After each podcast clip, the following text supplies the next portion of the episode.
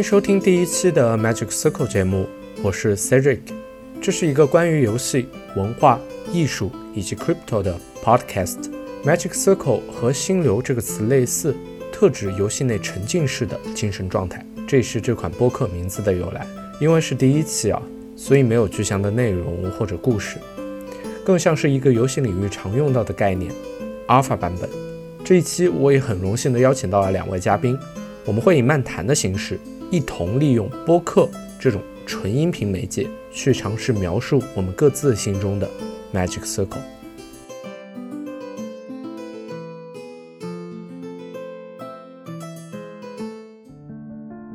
大家好，我是 j o s e 非常感谢 Cedric 的邀请，然后我们就是来到这个嗯 Magic Circle 去聊一些关于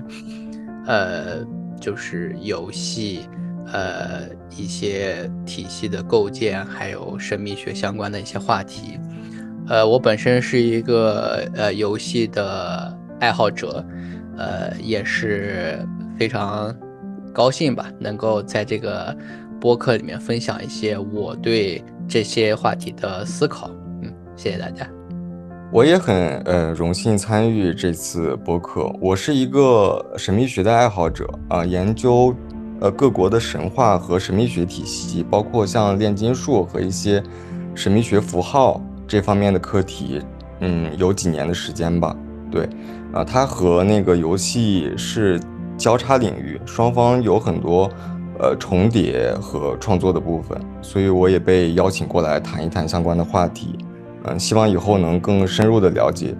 或者是去讨论一些呃细节的内容。首先，我讲一下 Magic Circle 这个名字的由来。名字其实这个名词，首先是在，呃，一九三八年，在一个荷兰学者约翰赫伊金哈的一本书里面，叫做 Homo Luden，呃，翻译成中文就是游戏者中提到这个词了。呃，然后其实我知道这个事情，是因为小岛秀夫他把自己称为 Luden，然后把他们的团队都称为 Luden。嗯。然后这个 magic circle 这个概念，它其实是，嗯，是这么解释的，在书中，所有的玩乐都会在一个游戏场所中进行，然后这个游戏场所事先是规划好的，有可能是通过现实的方式，例如像足球、棋、呃象棋这种，呃，但它也可以是想象的，有可能是刻意而为之，也有可能是自然形成，它可以是各种形式。就像，嗯，仪式一样，它某种程度上和仪式一样，并无二致。然后可以是竞技场，可以是牌桌，可以是魔环，可以是一个魔法阵，它可以是一个舞台，可以是荧幕，可以是一个足球场，各种各样的形式。在本质上，呃，这本书里面认为这所有的东西在本质上都是游戏。OK。然后，嗯，然后我自己对这个东西的理解，其实我刚刚，呃。在闲聊的时候，我也提到了，我认为不光是这些东西，有形的、无形的。我认为，如果说扩到到大的东西，即便从大的东西来讲，一整个国家它也只是一场游戏，就是人们集体幻想出来，人们在某一件事情上达成共识，这种共识最后的具象化，可能在现实世界中的具象化，就是我们统一把某一个东西称为国家，统一把某一个事物，哪怕是 crypto。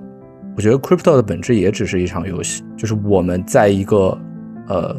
同一个时空中，然后按照某一种特定的规定，我们相信这个东西存在了。只不过它有，嗯，它和桌游很像，就是桌游有牌桌、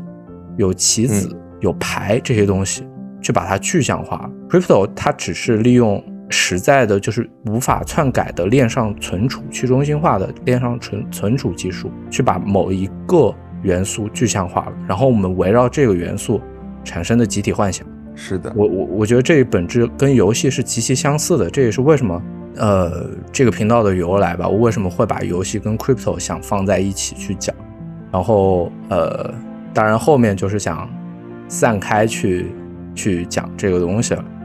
然后呃之前有聊过，就是我认为区块链的本质是低效的，区块链是。呃，牺牲效率去换取无信任，去换取去中心化，去换取无法篡改的数据记录。游戏本质上也是低效的。就呃拿足球举例，我们可以随便一个球，我们可以瞎踢，我可以我们可以把它踢到任何地方。如果说是要以这个球呃的运动某一种形式来算作，就是我们通常的认为的效率的话，那足球这个游戏无疑是低效的。就一群人只能在一个小圈里面，然后把球放到一个很小的框里面，这个形形式是低效的。但是正是因为这种低效，就是我们围绕一个低效的规则去产生了共识，但它最后产生的结果。群体幻想那种力量是高效的，嗯，这种共识的力量是我觉得最有魅力的一个点。回到我们最擅长的地方，或者说我最擅长的地方，我肯定还是讲，想讲电子游戏时代，或者说呃桌游也算，对，就是近现代的游戏方式。嗯，电子游戏在我看来本质上是一种工具，它只是用了更好的技术手段去展现，去帮助展现。许多人无法感知的这个魔法圈，这个 magic circle，让这个 magic circle 能具象化，能让人看到，能让人沉浸其中。那，嗯，往前面再推一点，其实本质上，电影、音乐是不是某一种程度上的 magic circle？我觉得也是，就它也是游戏，游戏的一种。只要任何能让人沉浸其中，并且忽略掉现实的意义，就是，呃，先头我说的那句话。万物皆虚，万物皆云，能忽略掉这种现实的意义，然后围绕自己的这个共识去相信某种存在的东西。就比如说，呃，我们先头听到了《仙剑》的音乐，然后我们本能的，就是真的是本能的，就好像陷入了那种场景，陷入了自己就好像已经变成了一个侠客，一个仙侠，可能是蜀山门派的一个弟子，骑着一把剑。或者做任何事情，或者我们周围的环境，我已经不是坐在电脑面前，我不是旁边有杯咖啡，而是我可能是站在索要塔里面，面前是一把巨剑。嗯，是的，我觉得这个是嗯真正意义上的魅力，也是这也是我想跟两位一起仔细讲的，就有什么是能让你们真的。沉入其中的，就是为什么它会有这么大的魅力，让你让你从中感受到了什么？就比如说，嗯，从创造故事这里来说，你们都要创造自己的故事。那创造故事的过程中，你们的感受是什么？或者说，呃，对于你们而言，这个魔法圈是什么？嗯，我我来讲讲，就是我我其实还是呃，我们因为因为我们其实认识很久嘛。我还是按照我以前所向你表达的一些观点来去论述。我是一个呃故事很很痴迷于故事创作的人，然后但是我我个人不是出于说去构建一个呃 magic circle 这样的逻辑作为出发点的。嗯，我个人感觉就是人成长到一定程度，他一定都会面临一些生命的母题，就比如说死亡、时间、爱这些话题。嗯，而这些话题其实，在现有的科学体系之下，它其实都是不可解释的。嗯，比如说，我相信到如果在如果用科学去解释死亡的话，它可能更多是生理性的，对。但是死亡能给人带来的那种嗯触动，或者是影响，人生选择都是巨大的啊。就是我记得谁说，好像是乔布斯，他说嗯。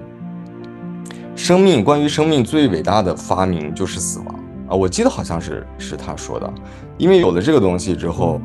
呃，生命历程的很多抉择变得嗯不一样了，嗯，所以我我个人对于呃，比如说故事的设计、故事创作的设计是出于这一点。然后你看我嗯比较崇拜，比如说神话体系啊，包括宗教所构建出的体系、神秘学体系。原因都是因为他们离这些母题都很近，就比如说，呃，宗教的几位呃原教的创作，呃，或者说发起者，或者那些呃最早的那些宗教领袖，他们往往都是出于比如说对于死亡的思考，对于死亡体验，对于生命体验的思考作为出发点而去构建这些体系的。然后呃，这是一个点吧，对，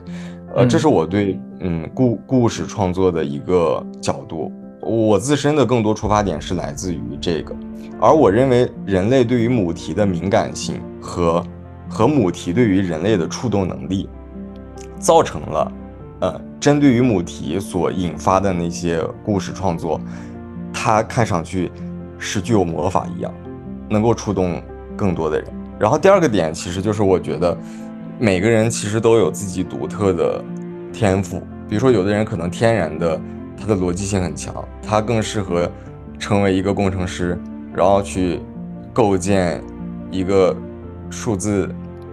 世界、数字应用，或者说他是现实世界的某种意义上的呃工程师或者体系的设计者，他可以构建一个复杂的建筑啊。但是有些人可能他他是一个呃艺术天赋更强的人，他可以选择绘画，然后作为自己的故事，或者像你说的作为。Magic Circle，然后来去创作，我觉得这本身也是故事的一部分吧。所以我的我的感觉就是说，除了出于母题的故事创作以外，另外一个角度就是出于个人天赋。嗯，然后而且我感觉两者其实是有一个层级的，就是当呃人们的个人意志力无法为自己提供力量穿越对母题的思考，就比如说死亡如果过于沉沉重。时间的话题如果过于沉重，是用他短暂的生命无法冲破的，那么他将回归到自己的天赋去构建这个呃魔法圈，然后来找到自己的归属。对，所以我感觉魔法圈的魅力就像嗯，它最大的特点就是能够嗯让人找到某种意义上的家园，而这种家园不管是你是构建者来发挥自己的天赋也好，还是说你寻找到了一个。魔法圈，然后能找到自己的安定，嗯，这种安定感、宁静感，能帮你暂时脱离母题为你带来的恐惧，比如说时间和死亡带来的虚无，嗯，长时间无法，呃，跟所谓爱这种感情接触，嗯，呃，而而而感受，哎，而感到那种恐惧感或者说不安定感啊，我觉得，我觉得这是它的本质吧，这也是我喜欢故事的原因。然后喜欢神话的原因，其实神话本身，不管是神话或者神秘学，还是呃神秘符号，还是说现代童话，它对我来说，其实跟比如说一些写实主义的故事，它并没有太大的区别啊，因为它讲的都是人人类的呃共性的感情，它它都是基于比如说起承转合、故事情节，然后这些组件。啊，去拼装出的一些东西。我记得以前，我忘了是哪个大学了，好像是斯坦福还是某一个戏剧学院，他提出说，呃，人类的戏剧和故事其实只有二十三个样板啊，比如说 双胞胎误会，三个样板，对，双胞胎误会啊，比如说弑父之仇，嗯，对，然后呃呃，然后很多类似于这种这种。呃，故事模板吧，其实人类所有的故事都是这些模板之间的拼合，而它早在可能早在圣经这个呃这个时期或者说这个载体呃出现的时候，它就已经被完全界定了，就根本没有逃出这套故事拼装的体系。但是就是每个人每个人他会更容易在一个一个故事体系里面寻找到属于自己的安慰，用来抵御。呃，跟母题之间的那种关系，去为自己对母题的思考提供一些解释的依据。嗯，我觉得是这样的，就是说，所以按照这个理论来说，像你说的，可能科学也是一个游戏，也是一个魔法圈，对吧？是帮助人类去解释宇宙是怎样的，生命是怎样的，时间是怎样的，死亡是怎样的。但是你会发现，其实聊到最后，还是有很多东西。它仅仅是公理，它是不可被验证的。就比如说光速为什么不变，没有人能能能，至少就是说现代科技或者现代科学体系还无法真正对它提出一个逻辑性的解释。就是它已经是一个最前因的前因了，它没有它没有前因，就它没有它没有更靠前的原因了。然后它只能它只能是已经存在的一个既定的公理或者事实。而在神秘学里面，可能它会。构建一个东西，比如说它是由神创创造的，它是由造物主创造的，或者说在唯心主义哲学里面，它是由一个绝对精神创造的，而这个东西某种意义上能给人提供的安慰，可能要比科技或者说科学更加的深邃，或者说更加的浪漫主义。嗯，或者说，如果当一个人跟母题在精神层面接触的更近，他始终始终需要一个终极的解释的话，那么其实就是嗯，科学的体系。还距离像，呃，神话体系，或者是那些宗教体系，还是有一定的距离的。呃，他们在，呃，安慰、慰藉人的精神慰藉这个层面，其实可能可能提供的力量更大。我个人感觉感觉是这样的。嗯，我也觉得这是这是故事的魅力吧，故事创作的魅力。这其实我很好奇啊，就是一点，你觉得宗教能提供的，呃。那种安慰性会更强。呃，是的，因为我还是，呃，那个观点吧，就是说，首先，据据我所了解啊，就是说，呃，很多宗教研究者他会用一些阴谋论的方式去解释宗教啊，就比如说，你看，呃，说，呃，原始佛教的诞生，就释迦摩尼的出现。是因为它本身在原有的印度教体系里面，呃，其实，嗯，它需要建立一个新的权力中心，对吧？虽然他是皇室，嗯，他是王子，但是其实，在原有的印印度教体系里面，它有一个更上层的阶级，而这个阶级，比如说是是是原始印度教的那帮，呃，嗯，类似于像呃宗教人士，对祭司这些这些人士，对陀。对婆罗门这些，他们可能才是，呃，社会阶级最高的。所以说，呃，释迦牟尼可能就缔造了一个新的体系，呃，叫做说，你如果通过，呃，加入佛教这个体系，通过修行，通过累世的轮回，然后能跨越自己的出身，然后在下一世或者多次轮回之后之后，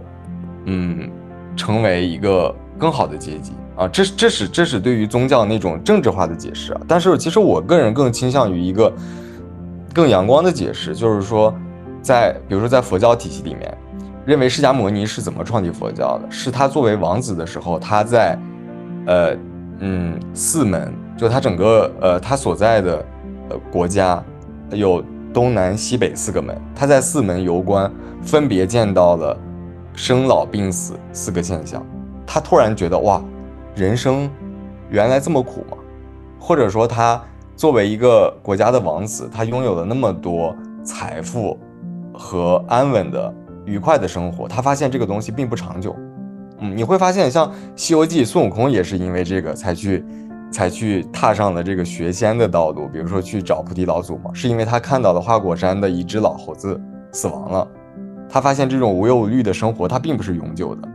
对，其实这个也是对于佛教原教旨主义的一个映射，啊，就是在这个记载的故事里面，表明的是说，释迦牟尼他或者说悉达多，呃，乔达摩悉达多这个王子，他看到了人的一生是要经历生老病死的，他觉得这是这是极大的震撼，或者是对他人生体验极大的一种冲击和摧毁。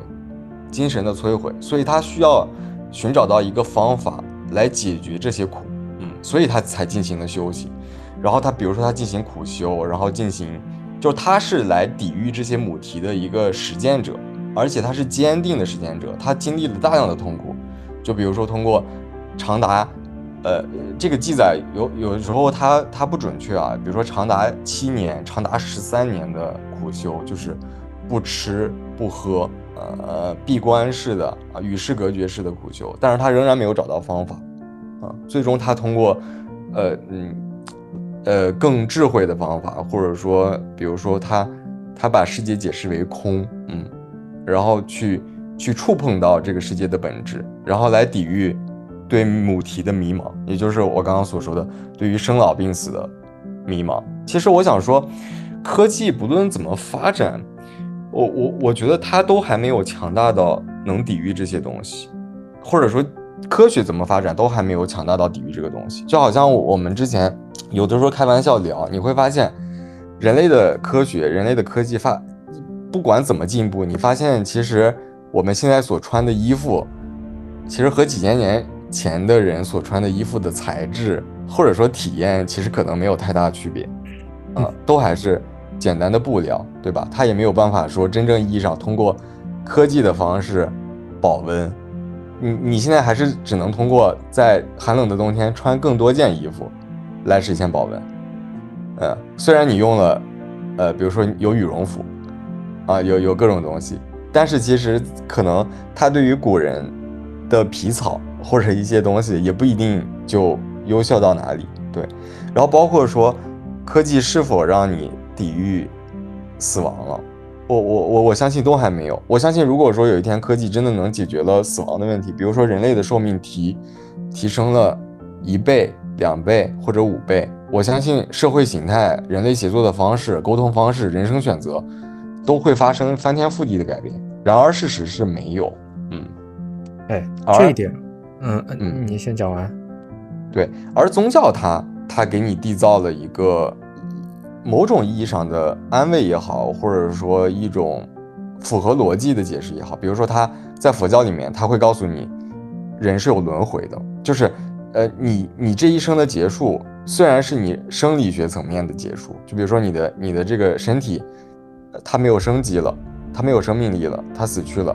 但是你的精神仍仍然存在，会以一个灵态的方式存在，或者量子态的方式存在，然后你会在。呃，某一个时间点，然后通过某种方式再次来到这个世界，然后并且你的这一生可能会由上一生的经历或者抉择决定，而更改你的体验。对，这这个其实就是，比如说佛教体系它所提供的一种依据，用用于你抵御死亡或者抵御死亡这种母题的依据。其实不论是像中国的本土宗教道教，还是说，呃，像。呃，基督教啊，或者是伊斯兰教，它它都有这种，嗯，它它几乎都是有特定的方法，然后给你带来这种，嗯，这种安慰也好，或者说给给你一种方法论和工具、思想工具也好，让你来解决这些问题。嗯，呃，我我我个人的感觉是因为，首先现代科技本身它构建的哲学底层就是唯物主义，嗯，所以它是的，它在对它在一定程度上就是它。它是不给你提供这种呃可解释性的啊，但是我想说的是，在哲学体系里面，其实真正的大厦是唯心主义，唯物主义的历史还很短。嗯，你就包括像，呃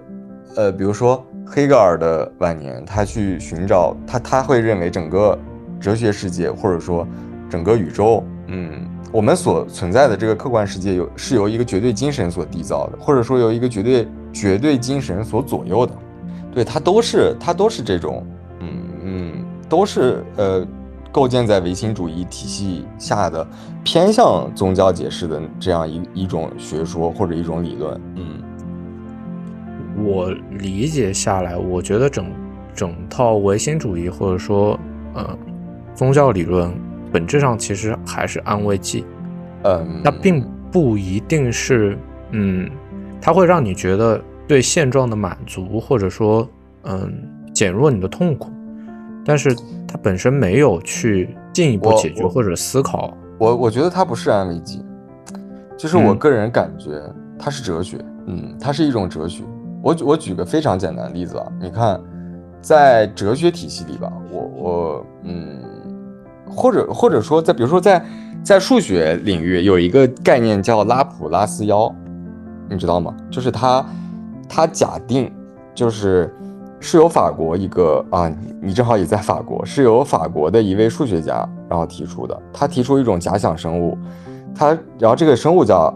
拉普拉斯妖。他认为拉普拉斯妖，呃的前提是知道整个宇宙中每一个原子的确切的位置和动量啊。然后如果说牛顿定律是正确的，那么这个拉普拉斯妖就将知道整个宇宙的发展过程，包括它的过去、当下和未来。说白了，就是在数学模型里面有一个假定性的生物，他认为这个生物是全知全能的，呃，或者说不说全能吧，它是全知的。嗯，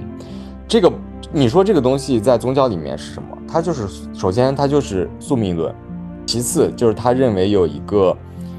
呃某一种智慧或者某一种智慧形态，它是全知的，嗯，它可能对应到基督教就是那个绝对的三位一体的上帝，对吧？而我想说的点就是，嗯。其实近现代科学是构建在哲学体系上的，呃，不是哲学是构建在科学体系上的啊，就是哲学是先先科学走一步的，嗯，至少现在还是。所以我个人的感觉是，嗯，不能把把宗教当成一个故事来看，或者说当成一种安慰剂来看。虽然它的讲述方法看上去是这样的，或者说。呃，因为它跟文学结合了，我个人感觉它和文学结合了。你比如说拿拿拿佛教来说，为什么老我先解释一下为什么老拿佛教做做解释，是因为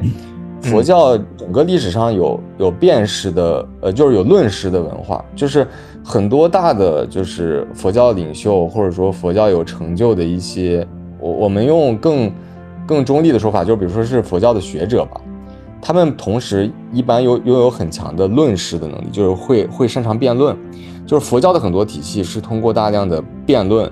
来产生的，呃，不像道教那么无为。比如说道教可能留下的经典很少，就道藏是很少的。然后包括说像整个基督教圣经，它一共就那一部，而且是全球统一的，它的经典嗯其实就那么多。但是佛教的经典极度庞大，嗯。所以说，拿它去举例会有更多的例子啊。你比如说拿《金刚经》来说，鸠摩罗什对它进行的翻译叫做“一切有为法，如梦幻泡影，如露亦如电，应作如是观”。就这种翻译方法就特别的具有诗意。所以很多时候，呃，人们对它的感觉就是它，比如说，呃，呃。它更容易从美学和浪漫主义的角度触动人心，所以就会觉得它它不贴近于科学。但是是它它背后所指的那套思想，其实是一种哲学观。嗯，而而目前，嗯，我想说的是，其实，呃，其实唯物主义到到底是不是能够脱离唯心主义的框架？其实目前这个东西，我我我我觉得。还并没有绝对的定论，当然这方面我我研究的并不多啊，但是我个人的感觉就是，其实宗教是一套哲学观，嗯，就好像，呃，我们会把王阳明的心学当成一种哲学一样，但是它的它的前前身是，呃，儒家的延伸，但是儒家其实如果我们，呃，如果我们更更彻底一点去定义它，它其实在中国古代或者说封建时代，它本身就特别像一个宗教，是几千年被人类所信奉的，嗯，对吧？只是说它的这套体系里面没有那么多关于所谓神的解释，呃，比如说怎样怎样，但是其实，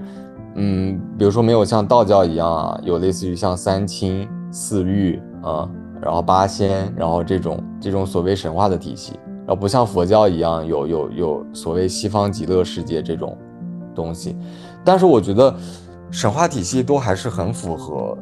逻辑的，都是很聪明的。原因就是因为它这种体系能更加让没有受过良好教育的、还很愚昧的人介入这套体系。虽然宗教的发展就是基于一些阴谋论的考虑，就是说，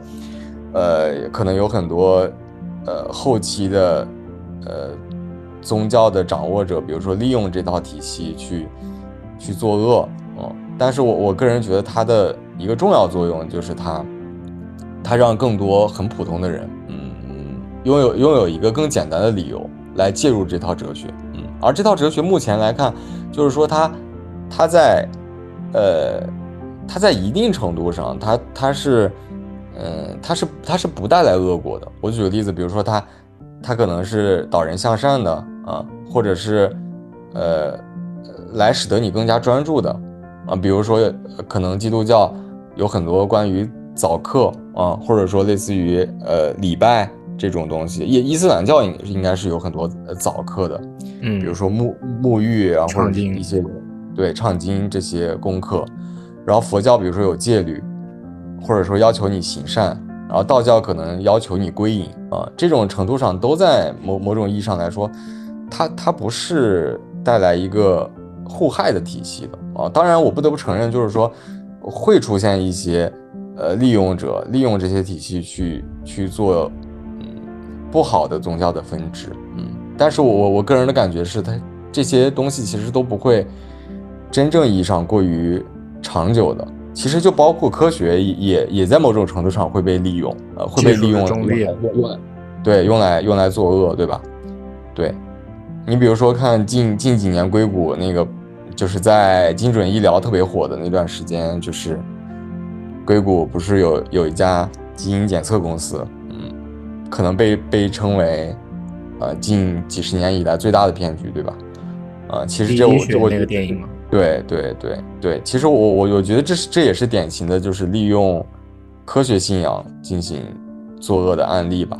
对我我，所以我觉得作恶这件事情是人性中暂时还不可剔除的部分。嗯，但是我我觉得单纯的对宗教，呃，去定义为它是一个安慰剂，我觉得是呃还是有有点过于严苛了。嗯。它本身是是一套哲学观。我们刚刚其实讲了，嗯，觉得宗教是一套哲学观，然后这哲学观是围绕一直以来的唯心主义，然后嗯，算是其中的一部分吧。但是，嗯，你从整个人类社会看，是的，科学可能并没有说解决嗯生老病死这种终极问题，但是科学一定程度上延缓了这个过程。或者说，唯物主义一定程度上延缓了这个过程，就是，嗯，至少我们在现代，就近近十年或者近二十年，我们没有大规模的饥饿导致了死亡吧？呃，OK OK，呃，所以我想说的是，嗯。嗯，所以我想说的是，宗教它并非是反科学的，嗯，我我觉得我觉得这个是我要说的，其实很多。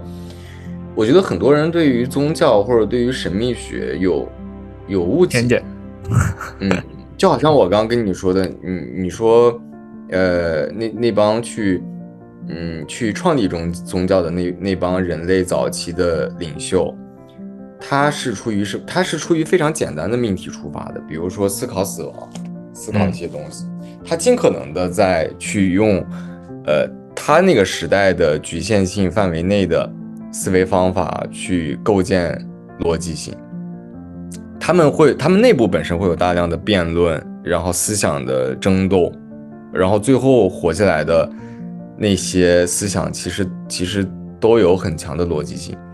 而那个那些逻辑性其实都是几千年以来被挑战过的，但是它仍然还活着。就是我我，所以我感觉就是宗教它并不是。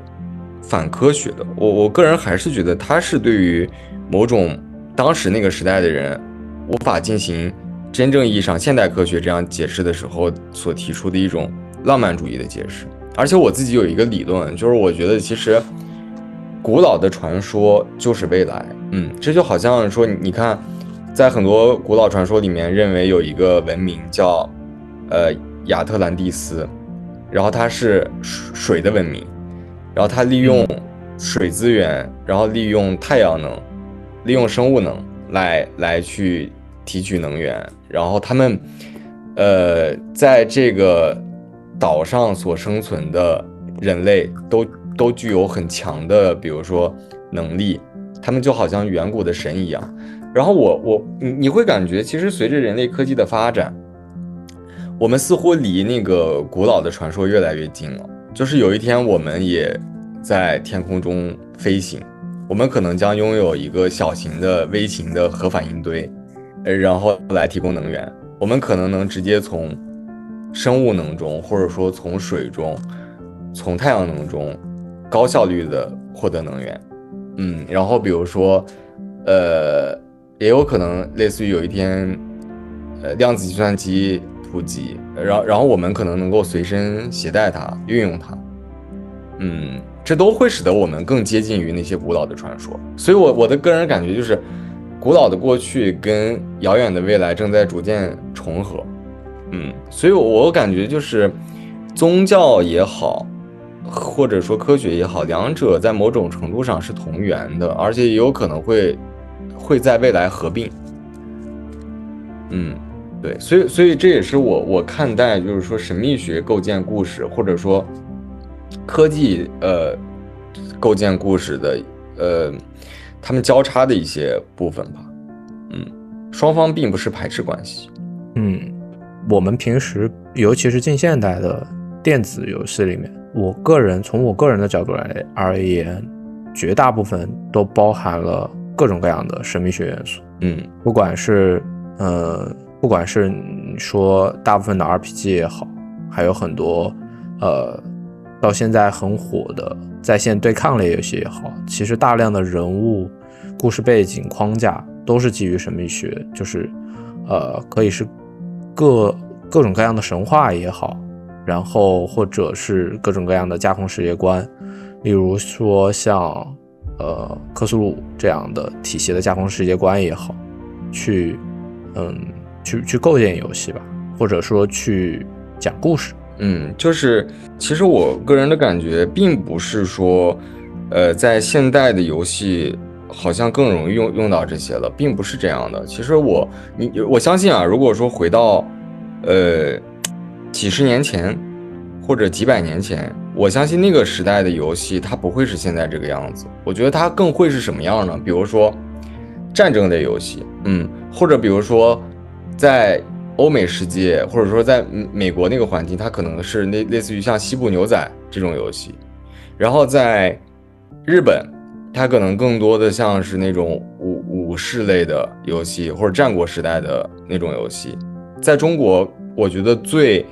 早期最普遍的游游戏应该是武侠，而不是神话这些东西。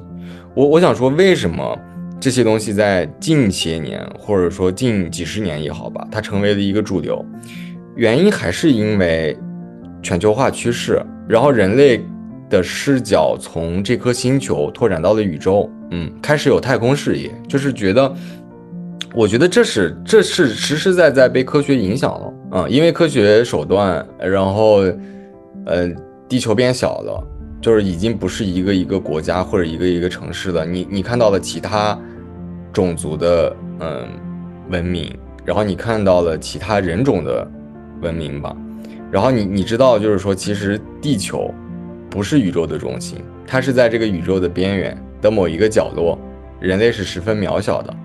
所以人类开始更加接受，比如说嗯多文明在同一个体系里，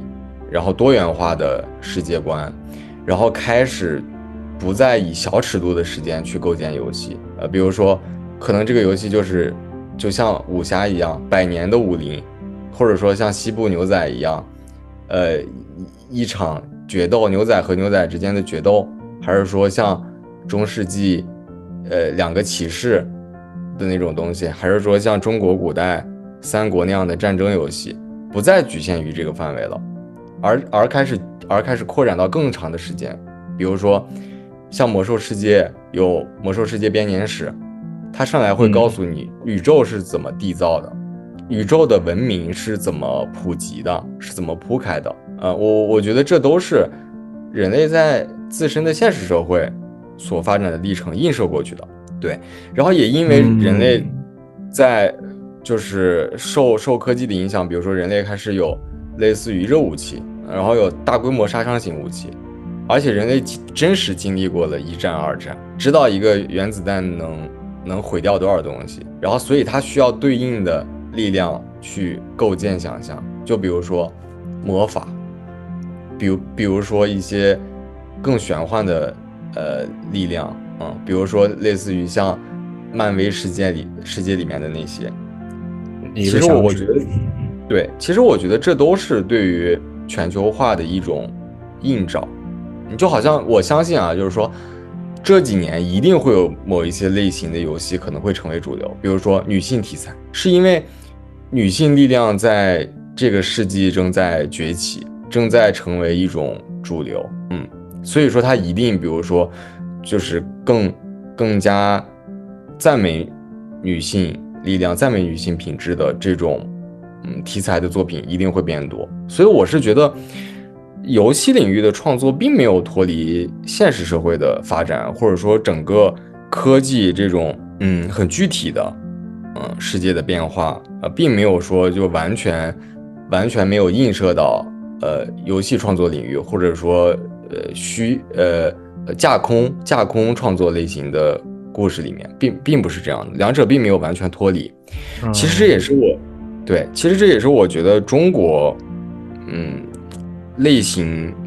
嗯，或者说中国在游戏领域并没有自己的叙事，嗯，为什么你会发现中国特别好的故事，就是就是在近现代现代社会以来最好的故事，其实还是金庸他们所构建的，呃，比如说武侠，对吧？但是武侠是典型的本土，对，武侠是是典型的本土故事，它不是全球化的故事，而且没传出去，就真的对，这对这是最大的问题，所以你会发现近些年，你看。嗯，虽然啊，就是说，比如说网络文学发展很快，但是它的品质跟上一个阶段的武侠那部分的呃作品的质量相比，其实还有较大的差距。所以，所以说它完全没有走向全球。而且还有一个点就是，我我这个问题其实我也没有想明白，就是中国人，就很多人认为就是中国人并不务实，其实我觉得中国人特别。务实，因为你会发现中国，我也觉得，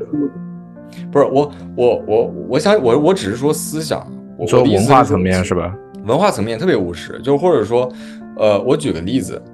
呃，你会发现中国没有好的，或者说近些年，呃，没有好的动画片，没有好的艺术作品。为什么这么说呢？就是因为你会发现中国人特别爱爱基于写实性的一些题材。呃，去让一个简单的动画变得特别的深邃啊！我我举个非常简单的例子，就比如说，呃，前几年的呃《姜子牙》这部这部动画片，比如说它讲的是什么呢？它讲的是说，呃，最后呃武王伐纣成功了啊，然后最后嗯姜子牙发现，其实这是元始天尊这一帮权力中心所设计出的一次。呃，一场政治运动，或者一个什么什么什么，呃，一个一个一个关于夺权的一个故事。然后在这个过程中，就是妲己这个小孩啊，是一个牺牲品，或者是怎样。其实我我个人的感觉就是这，我个人的感觉就是这种类型的故事，其实小孩子是看不懂的，嗯。但是它的定位又是一个动画片，嗯。原因是是因为什么呢？就是因为呃。我们的故事创作都太去关注现实世界了，而没有回到那些幼稚的本源的母题上。但是你看，迪士尼去构建类似于《功夫熊猫》，或者说日本的动漫所构建《海贼王》，他会告告诉你特别简单的道理。这些道理，比如说是关于勇气、关于友情的，然后是关于正义啊、关于勇敢的。你看，呃，托尔金，托尔金奠定了现代体奇幻体系，但是他讲的话题有多简单呢？就是霍比特人，作为他那个世界最弱小的呃一个种族，但是他们却成为了，嗯，怎么说呢？让正正义真正得以实现的那个呃最核心的群体。他告诉你的道理就是，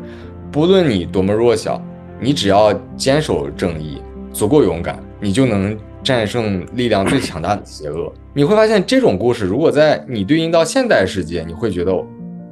它一点都不写实，但是它却很感人。嗯，它却很感人。嗯，就比如说《海贼王》的世界，它会告诉你，你你只要拥有勇气，你只要相信友情，你你就是这个世界的主流。但是中国的故事，他他可能。在跟你讲什么？他可能在跟你讲说，你该如何理解这个现实世界，由一个有一些权威所构建规则的现实世界，你该如何在这个世界里生存、挣扎？孩子，不要再天真了。对我，我，我，我，我感觉这是中国近近现代故事的特点，就是它太成人化了。它不够，它不够贴近于全球的那种底层的文化共识，或者说人类共有的集体潜意识的目的。对，但是你看中国古代的那些故事，就极具这些东西，比如说《西游记》，你给给小孩看，小孩会觉得这是一场关于冒险的游戏，然后呃，或者一一场关于冒险的故事，他可能对于呃稍微大一点的人来说，觉得这是一个历经磨难的故事，然后对于更呃更老派的人，可能会觉得啊，这是佛教跟道教的一次政治的联袂演出，对吧？有很多角度可以解释它。我觉得这是这是中国，呃，古古代或者说，呃，中国之前古历史之中那那些创作者的特别牛的能力。对，而这些能力目前，比如在西方世界也有很多体现。我还是拿托尔金来举例，就是你可以把它当成一个奇幻世界去看，小孩子也可以看。但是也有很多人会会解释，去说，嗯嗯，把它理解为，比如说对一战、二战的呃反思。他认为，比如说魔界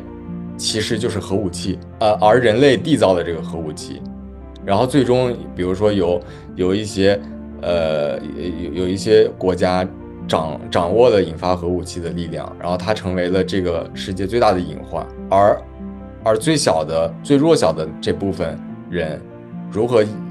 依靠团结、依靠勇敢，呃，来去让世界重归和平？我、我、我，呃，当然啊，就是说，后来托尔金他其实自己澄清了，他说我没有这种映射。但是我想说的就是，母母好的模板故事有这样的可可延展性，嗯，就是作者本身他只是构建一个故事，但是他回归到了母题，回归到了人类共有的感情。它能引发出很多延展性的思考和幻幻想，对吧？所以说这个时候他可以，比如说有很多同人作品，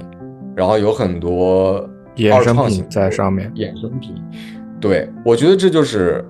伟大作品的特点，而且伟大作品一定是面向全人类的，而不是面向某一某几个呃年龄段的人啊，这就是你你。你你之前跟我说的，其实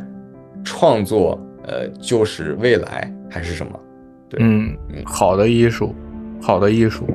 就是未来。呃，其实我觉得就是在这一点上，我也想聊一下，就是嗯，我觉得可能嗯，我不知道，就是呃，比我我我举一些作品啊，就我不知道，就是看大家对这些作品怎么看。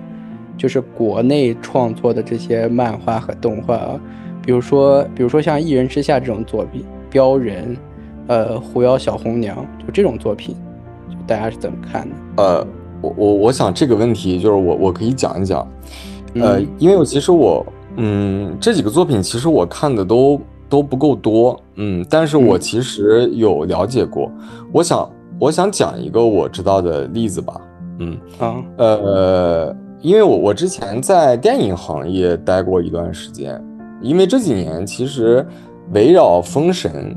就中国封神宇宙这个特点，呃，构建构建选题的电影很多嘛，对吧？嗯，我我我就不透露了，就是说我我曾经参与过一个一个电影项目，就他们拍呃封神题材的电影，呃，当时呢，我我个人感觉到就是其实整个这个项目组或者说这个。这个制片组，他他特别尊重原著，就他反反复复研究原著，去研究，呃，这里面的原因，为什么细节、视觉怎么体现，特效怎么怎么制作，呃，我觉得这已经是做的很好的了。就好像在《一人之下》里面，它出现了很多中国的传统元素，对吧？就比如说一些，呃，关于猫教里面的一些，对什么，比如说气，呃，对。然后关于呃一些呃学仙的体系，呃修仙的体系，然后道教的里面的体系，嗯，但是我还是有一个观点，我觉得什么叫做真正的研究的足够深呢？啊，就是在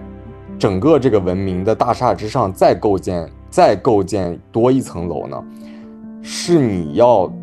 明白你所参考的这些原著本身的作者他们当时是怎么思考的。我举个非常简单的例子。我举个例子，《封神》里面，呃，一共最后分了封了三百六十五个神神，第一个神叫做中天中中天子为大帝，然后被封的是伯邑考。呃，嗯，我想讲的是什么？就是说，为什么当时的这个《封神》的作者他会这么写？啊，就是我们可能去研究这个原著的时候，只会研究一个东西，嗯，就是原著是怎么写的。但是我认为什么才叫真正的，呃，真正的去研究呢？就是去研究这个作者啊，《封神》的作者就是许仲林，去研究他当时为什么要写三百六十五个神，而这三百六十五个神的 title 是来自于什么？我相信他也不是凭空想象的，他会去研究什么呢？比如说他会研究道藏，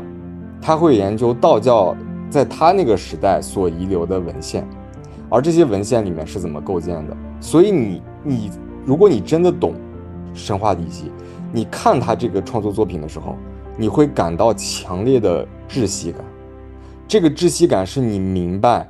这个创作者本身有多少真才实学。他对于整个道教所遗留的经典、根本经典，他有多么厚重的研究？嗯，这就好像你去看《西游记》的每一个标题，它可能都能对应到佛教的一些经典的，呃，嗯，怎么说呢？根本经典里面的一些对应的句子或者寄语。然后，包括我刚刚所说的，我们现在读到他的故事，只是觉得，哎，孙悟空他看到的老猴子突然死亡了。他觉得，哎，我要去，去海外的仙山去寻找一些神仙，去学习长生不老术。但是它对应到佛教的，呃，原教旨主义的传承，就是乔达摩悉，乔乔达乔达摩悉达多四门游观，看到生老病死，他才决定去苦修，呃，去寻找破解生老病死的方法。这都是一一对应的。这说明什么？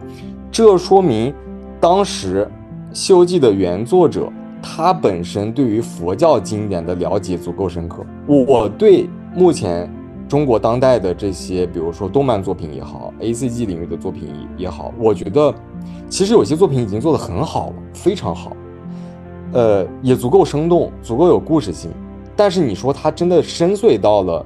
是对于这个厚重文明的发扬吗？就进一步的扩大和发扬吗？我认为还没有到。但是你比如说有哪些作品就算是呢？比如说，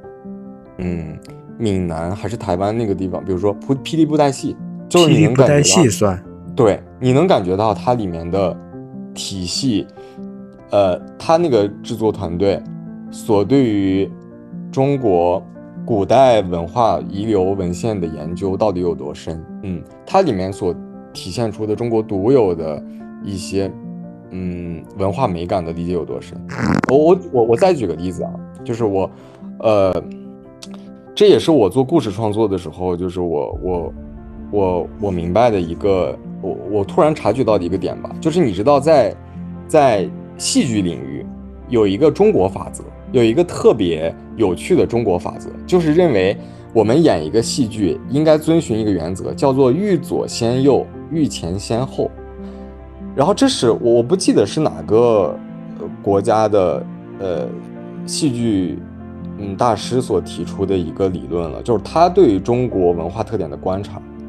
然后我也因此就是说思考了一下中国的文明体系里面有哪些显著区别于海外文明的呃呃精神特点呢？我我提取了一个词啊，这个就是不一定对啊，就是我认为中国神中国。故事体系里面有一个特别显著的词，叫做“隐”，就是归隐，归隐的隐，隐士的隐，就是你会发现，在中国一流的人格或者说一流的人物，他都有一个特点，就是他都是归隐式的人物。比如说诸葛亮，呃，他一定是处在一个归隐的状态，然后刘备去请他，而然后再比如说。姜子牙，他只是市井的一个老头而这个时候文王发现了他，去请他。然后比如说张良，张良的特点是什么？叫做功成身退，就他真正就是帮助刘邦建立了汉朝之后，他归隐了，而而且中国你会发现中国的文化体系里面一直强调一个特点，就是如果你不功成身退，你的后果将很凄惨。伴君如伴虎嘛，是吧？对，就是这是中国故事体系里面独有的美学，就是他认为一流的人格，他不是站在前台的，所以在中国的体系里面，永远都有一个假说，就是我们所能看到的那些英雄人物，都不是这个世界最牛的人，最牛的人一定没有出世。嗯，这就比如说你在金庸里面体系里面，你看有扫地僧，扫地僧，对，然后有有有这种角色。就是，嗯，就是我我我我想说什么呢？所以说我也会基于这套标准去看中国现代的一些作品创作。你比如说，你看我我我看《一人之下》，我就会在想，他究竟有没有将中国比如说独有的这个关于影的文化发挥到极致，来去构建一个人物。我当当然我对这部作品的了解程度没有那么深，但是我认为如如果这方面的特点被表达的足够充分。别人就会轻易的识别，或者说能够，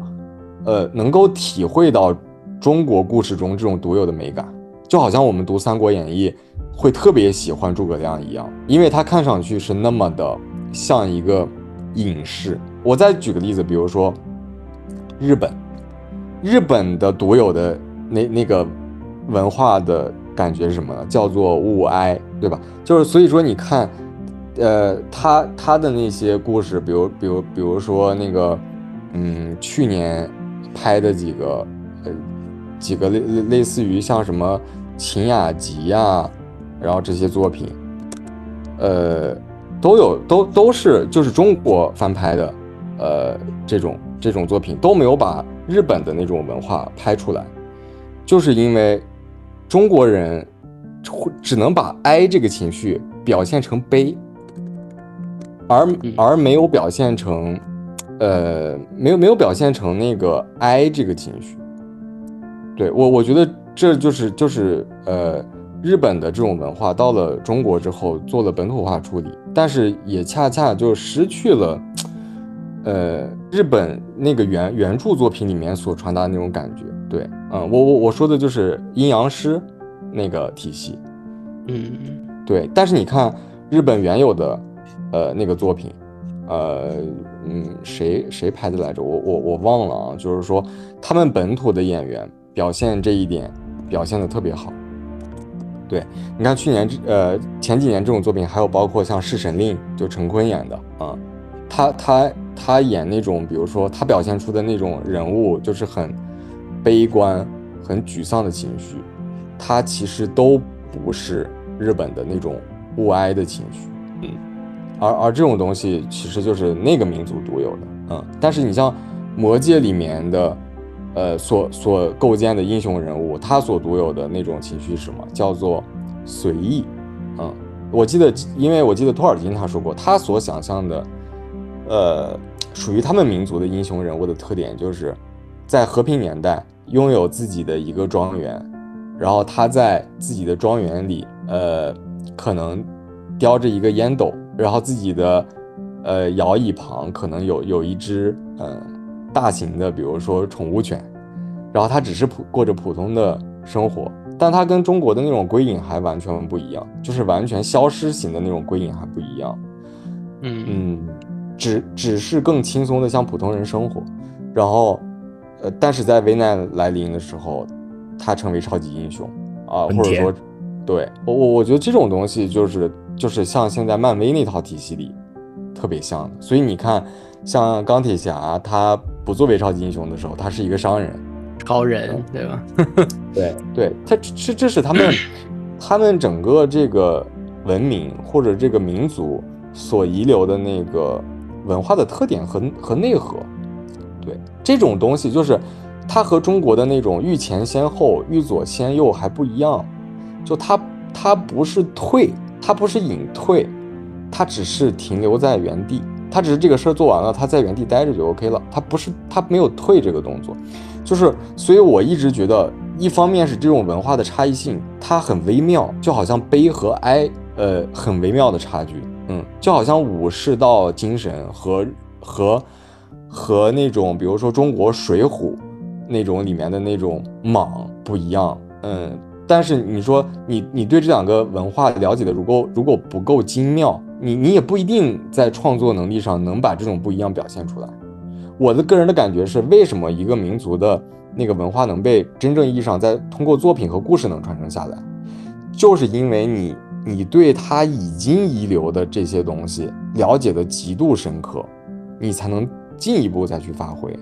所以我个人的感觉就是，很多现代中国的作品其实都西化很严重的。嗯啊，当然我我感觉就是跟在全球化背景之下，跟全球的多元文明去对接，这是必然的。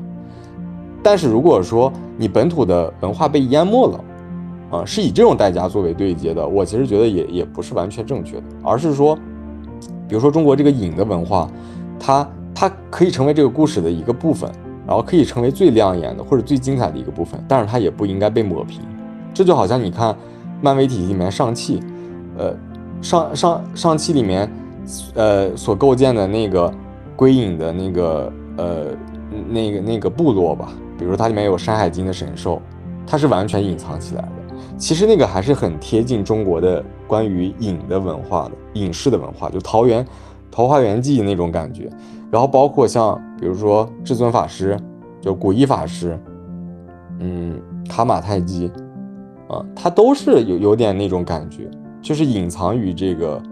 表层世界的那种那种东西。我觉得这都算是在他们那个主流文化下。兼容的一些多民族文化，嗯，但是我感觉就是中国的文化正在逐渐被淹没，还是蛮蛮可惜的。你你觉得上汽能代表能呃感受到中国文化？代表不了。我指的是他那个电影里面，比如说关于那一套中国神兽的设定，嗯，包括单纯的。嗯那种隐隐士感吧，就是隐蔽感，我我我觉得它是符合中国文化的，嗯，它是符合中国文化的，就是你看，呃，你你其实会发现，呃，不管是迪士尼、好莱坞，他们所构建涉及到中国元素的作品的时候，你发现他们很善于利用这一点，就是利用，比如说，嗯，就中国的这种归隐式的文化，归隐式的文化符号和文化标签，来构建。中国人的特点，对，但我觉得这是他们，即便他们这样做了，但是他们做出来的东西能明显感觉到有一股左宗棠鸡的味道。啊，当然，当然，当然，你你要说你要说做的最对的，我还是那个观点吧，就是你为什么说，呃，你你会发现在全球范围内，呃，对中国 IP 用的特别好的、普及特别广的，比如说三国，嗯。你会发现对是用为什么？我还是那个观点，就是三国第一，它讲的是母题。比如说，其实我我个人感觉，三国如果对对接到全球文明的话，它讲的非常简单，它讲的就是关于理想的话题。所以说外国人看得懂，嗯。同时，它植入了类似于像诸葛亮这样的核心人物，然后，嗯，它能让外面的民族强烈的感觉到中国这个。神秘世界，嗯最酷的人是怎样的？是那样的？是诸葛亮那样的？啊，是怎样的？是关羽那样的？还是怎样的？就是，嗯，我只是说，在现代的，呃，原生的中国原生的故事里面，还有没有这些东西？或者说，还有没有被淋漓尽致的创作出来？我我自己其实是打问号的。我并没有在，我我并没有在中国。近现代的作品里面看到这种东西，其实那正好，我觉得其实这里面最想聊的一点就是，现在既然讲到中国和中国游戏，其实最想聊的一点有两个两点嘛，最想聊的两点，一个是黑神话，我觉得绕不开，这个肯定要讲；一个是仙剑，但是我们现在肯定没时间，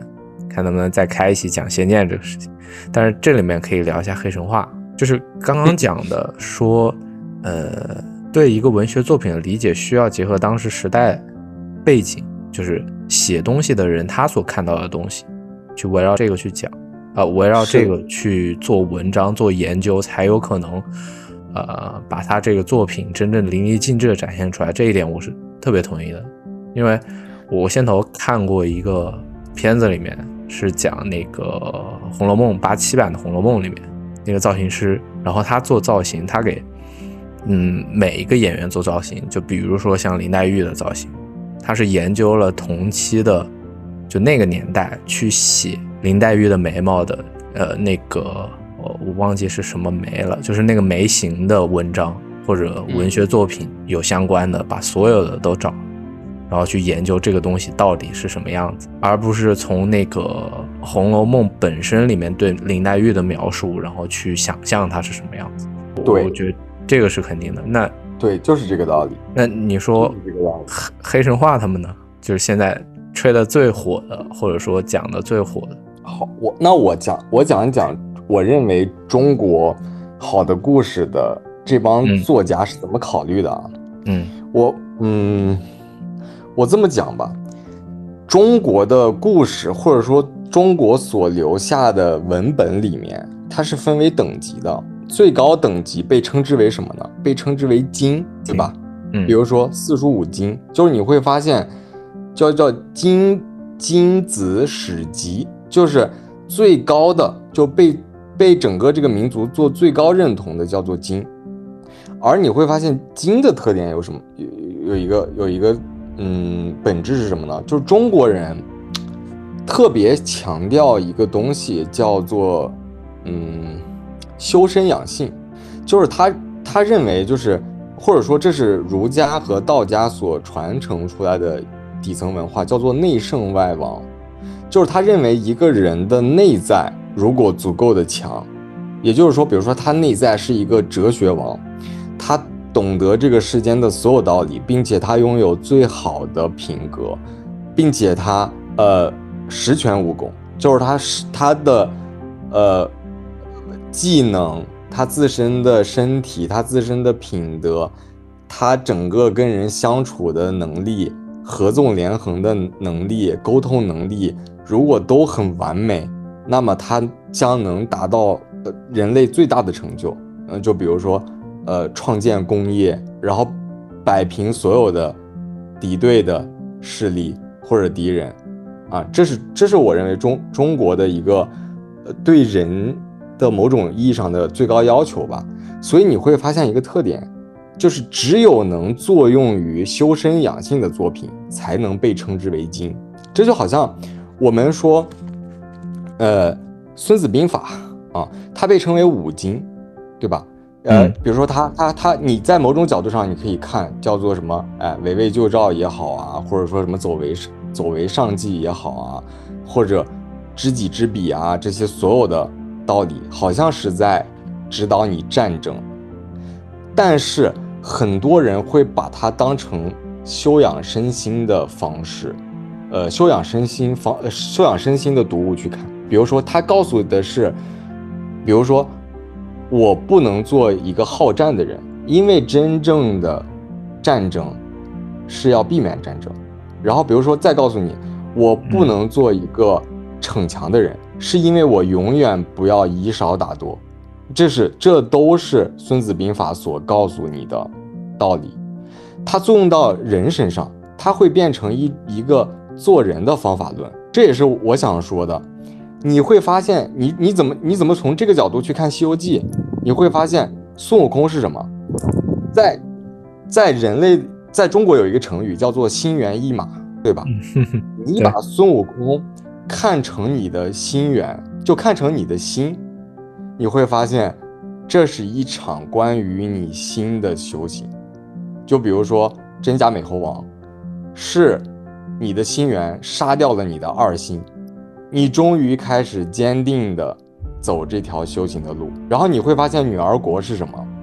是是唐僧唐玄奘这个人格，他终于闯过了他最艰难的一关，然后因此他离那个结果更近了。然后你会发现，呃，这师徒四人或者加上白龙马也好，如果你对应到你的五种人格或者你的内心，你把这九九八十一难。看成你新的历程，那么你将重新理解它，而且你会发现，它的原原作者一定加了大量的关于内心修养的隐喻在这个故事里。我我想说，如果你理解中国的故事，无法理解到这种程度，你就无法解构它。我我的我指的意思就是说，你无法解构它成为一个现代的故事，你永远都停留在表层，就是孙悟空是一个通天彻地的、掌握法术的一只妖怪，然后你不明白他为什么最后成了斗战胜佛啊？也许你可能从从一个角度去理解它，叫做，呃，比如说是一种政治上的臣服，但是我想说，这都不是。中国对于最高经典的定义，中国对于最高的经经典的定义都是，你能把它当成一种内在修行和内在锤炼的呃作品去看。包括我，我是我甚至想说，其实这已经不算中国的特点了。我只是说，中国在几个古文明之中，保留这种经典保留的确实最好。你像，嗯，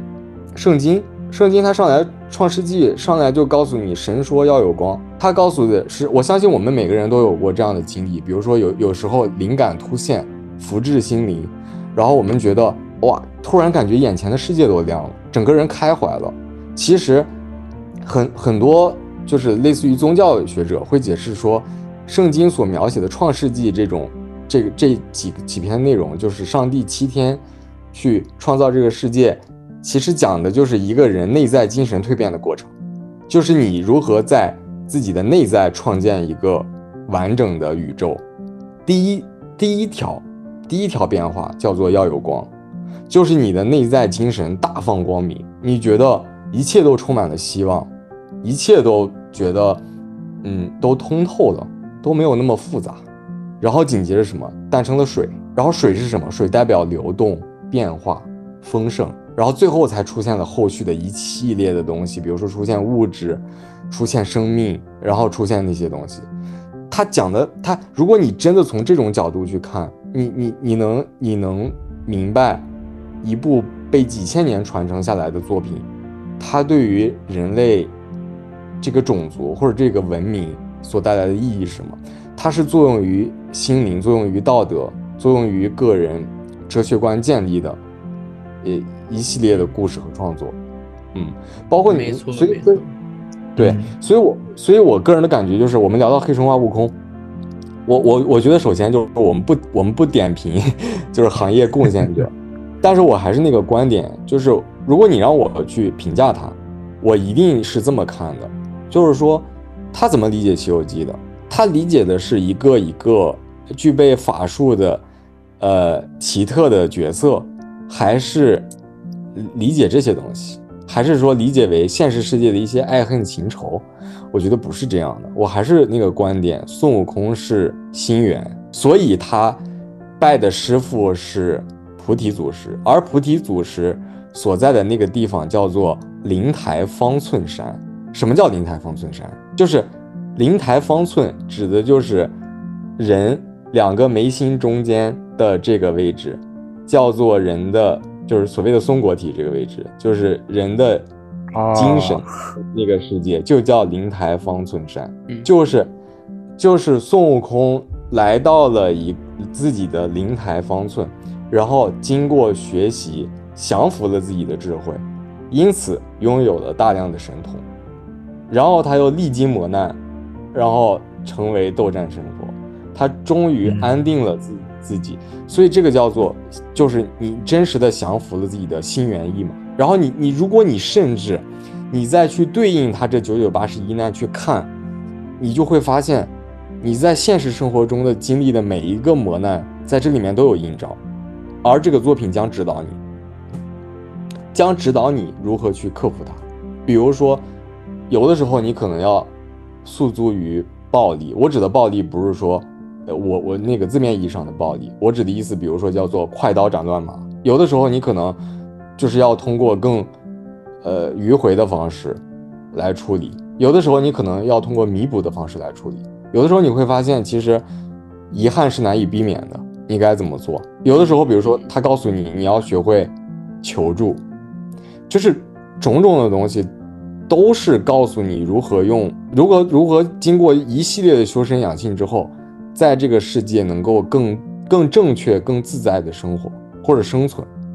并且完成自己的使命，就是我我我感觉就是中国所有的头部的经典一定都能有这种对应，一定都能有。所以说你会发现有一些经典它到不了这个梯队。你就比如说，同样都是神话的奠基作品，《封神》没有办法跟跟《西游记》抗衡，就是因为它这种它这种对应还仅仅只是故事性的，没有对应到修身养性这个层面。然后这个时候你再看，比如说《水浒》。你你也许能更理解宋江这个人，你你也许能更理解为什么宋江是老大，而其他人不是。就是，嗯你你你要对应到这个作品，映照到你个人身上，你能产生的启发是什么？嗯，反正反正中国，呃，就是类似于诸子百家，就百家争鸣那个时期的所有，比如说关于政治的，呃，比如说什么《资治通鉴》，然后或者说。呃，嗯，或者说像《孙子兵法》，就这种你看上去是讲军事、讲战争，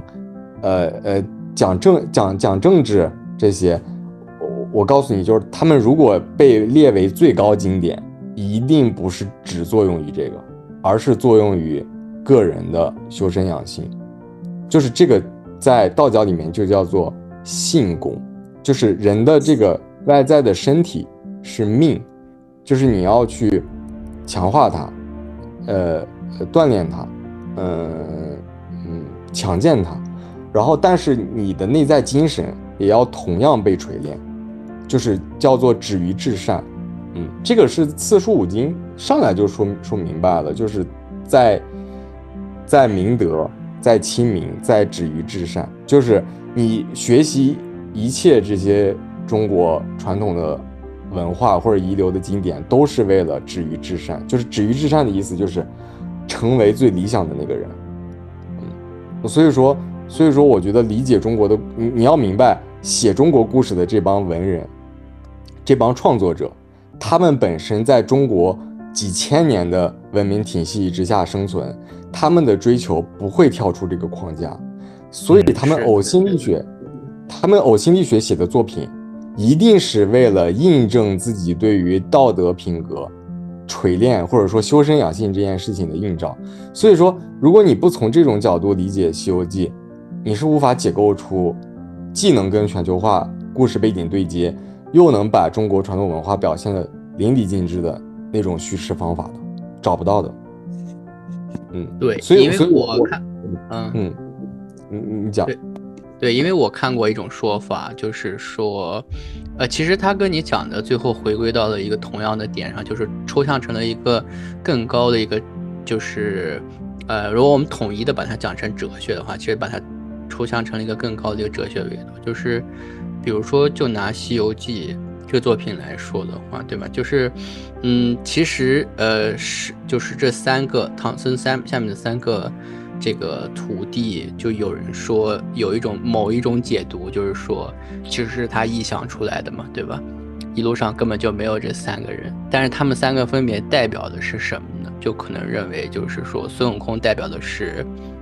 这个，就是无论从阴阳五行还是成还是人的这个呃脾肺，就是心肺脾肝这些角度来去讲的话，那孙悟空无疑代表着是。至阳代表着是心肺，对吧？管这种心智的一个一个一个象征。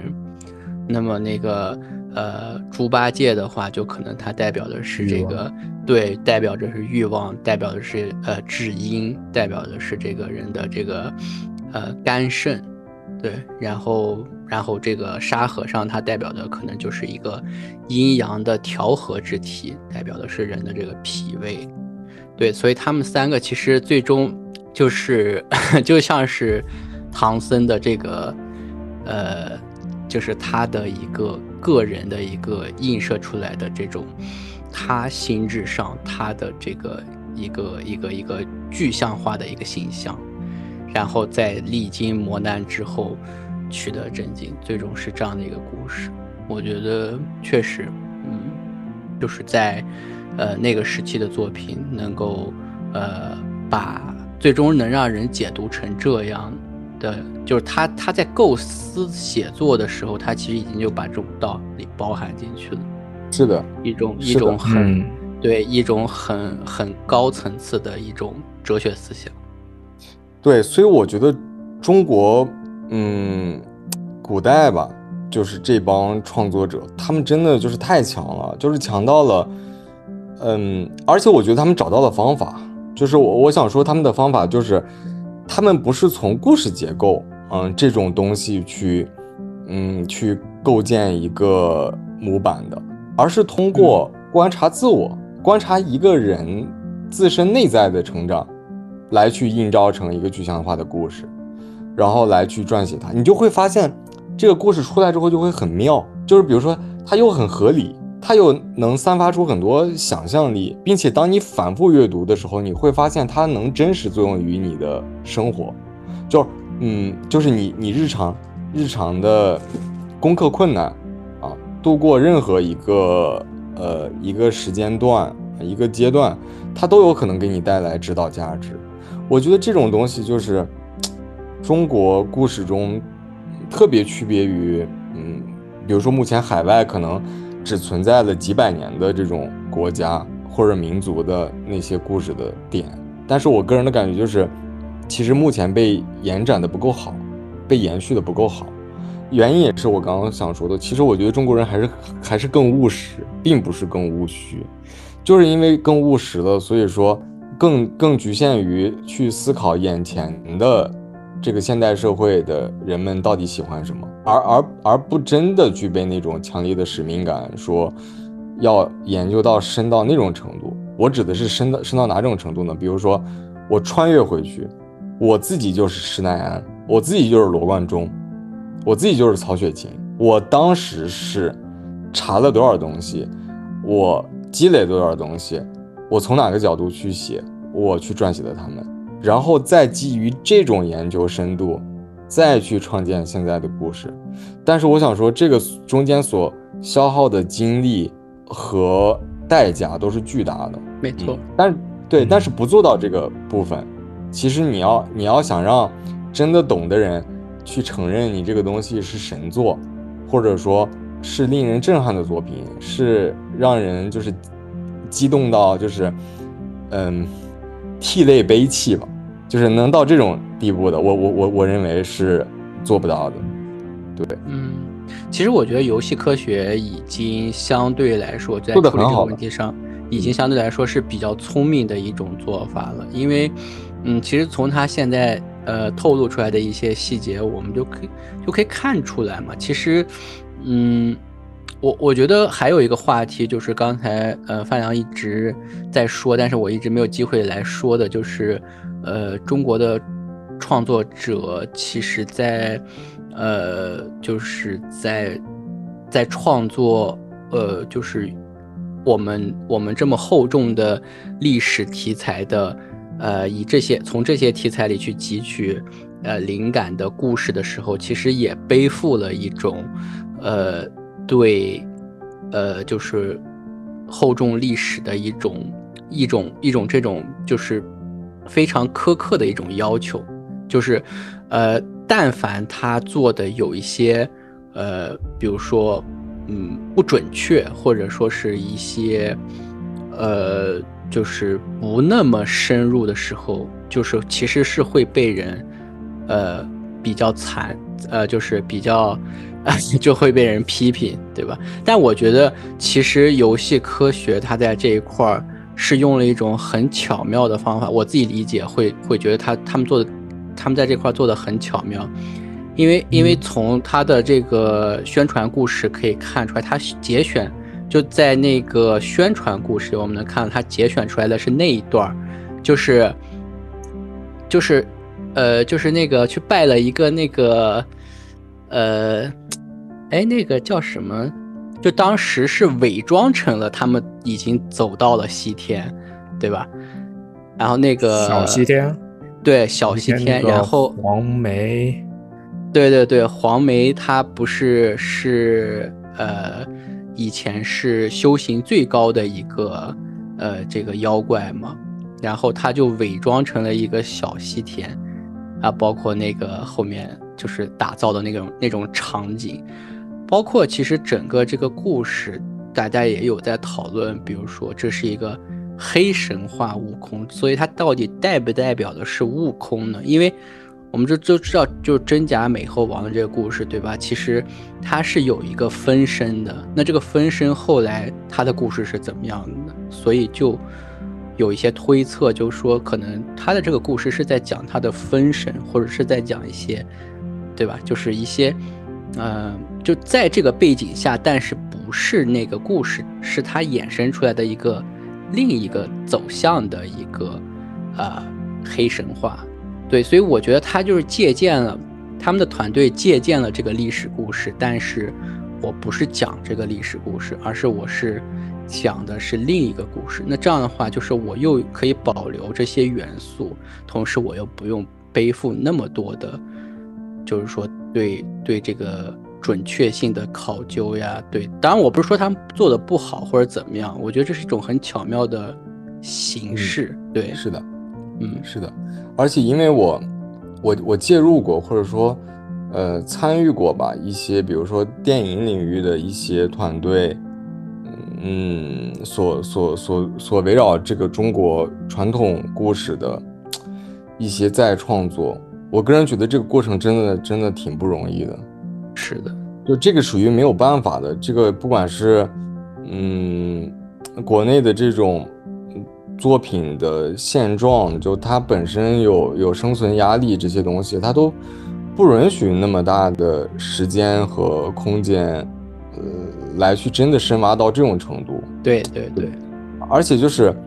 呃，我之前研究中国神话体系的时候，其实我就感觉这个作品确实真的太难了啊，这种这种整理真的太难了。我就拿中国神话来说。因为中国在古代，它的地界太大了啊，所以它的中国它的体系，它不像比如说希腊神话，像一个家族史。然后北欧神话吧，比如说它代际和代际之间，就是第一代神、第二代神、第三代神，然后到半神，然后什么什么，这这一套体系的变化，呃，体系的记录那么完整。包括印度神话那那边，因为它整个民族的那个阶级体系就渗透在每一个角落，所以它延续的比较好。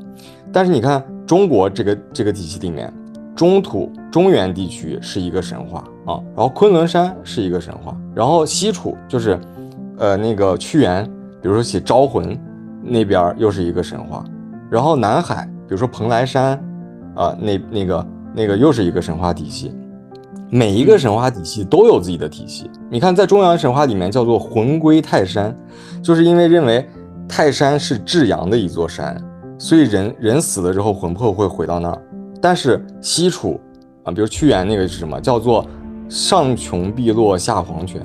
就是人死了之后下黄泉，在黄泉生活。然后，然后这个在黄泉如果再死了呢？然后再往下走，就是由鬼变成西西变成夷，然后怎样？怎样最后就是一层一层越来越稀薄，最后消失，是这样的体系。所以你会发现，就是由于这种。地缘隔离所产生的这种体系，就导致，尤其是再加上几千年的历史的传承，就根本没有办法整理。其实你你光整理它就要消耗巨大的精力，所以说，其实，在参参照系上，就整个我们的参考的库本身就太太太庞大、太混乱了你比如说，漫威想想去基于，比如说这个。美国的这套神，美国众神的体系，或者说他借鉴北欧那套体系也好，它都有完整的、有逻辑的体系去借鉴啊。哪怕它，比如说魔兽，其实魔兽的那套关于精灵啊、关于半兽人那套体系，有大量的基础是是借鉴，比如说托尔金魔戒的那套。魔戒、霍比特人，对。对它都是有有有一个重要的呃大厦的地基呃给它做支撑的，但是我就觉得确实是出现这个问题。你说现在新的作品，他，去依靠的时候，他必须得在中国这个复杂体系里面选择一个窄的体系去发散。比如说，要不是我基于《山海经》来做，要不就是说我我我依靠比如说一个现有的作品，什么《封神》这套体体系。这一部作品的体系，然后《西游记》这个体系，它很容易确实被其他体系的人质疑，然后或者是本身这个体系再去延展的时候，会产生很多自相矛盾的点。这都没有办法。对，所以我是感觉就是中国神神话或者说中国这种架空故事的基础都还没有被完全的补全和建设好，所以所以我是觉得它的衍生体系想去做的有那么脉那么清晰的脉络，其实也也很难啊。所以所以我就感对，所以我感觉就是嗯。这也是眼前的一些困境，然后这种困境就而而且就是近现代，其实中国还创造了很多新的体系，就比如说《还珠楼主》，创造仙侠，啊，蜀山那那一套，其实那个那个完全跟中国古代的那套神话体系是没关系的，那是凭空创造的啊。然后宗教还创造了一堆基于为了要去去夯实信仰所构建的东西啊，比如说。中国最本土的传说可能认为开天辟地是盘古，但是在道教体系里面，它它它不存在说什么开天辟地是盘古，他会觉得就是说，是世界一气化三清来来做的。然后你你你说我们该相信哪个呢？但是希腊神话就非常非常直观啊，对它它没有那么多，就是光在起点上，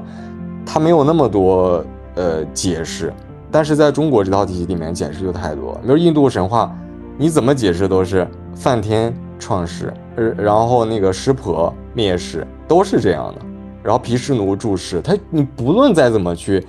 去去衍生它，它都基于这一套底层。但是中国这套就，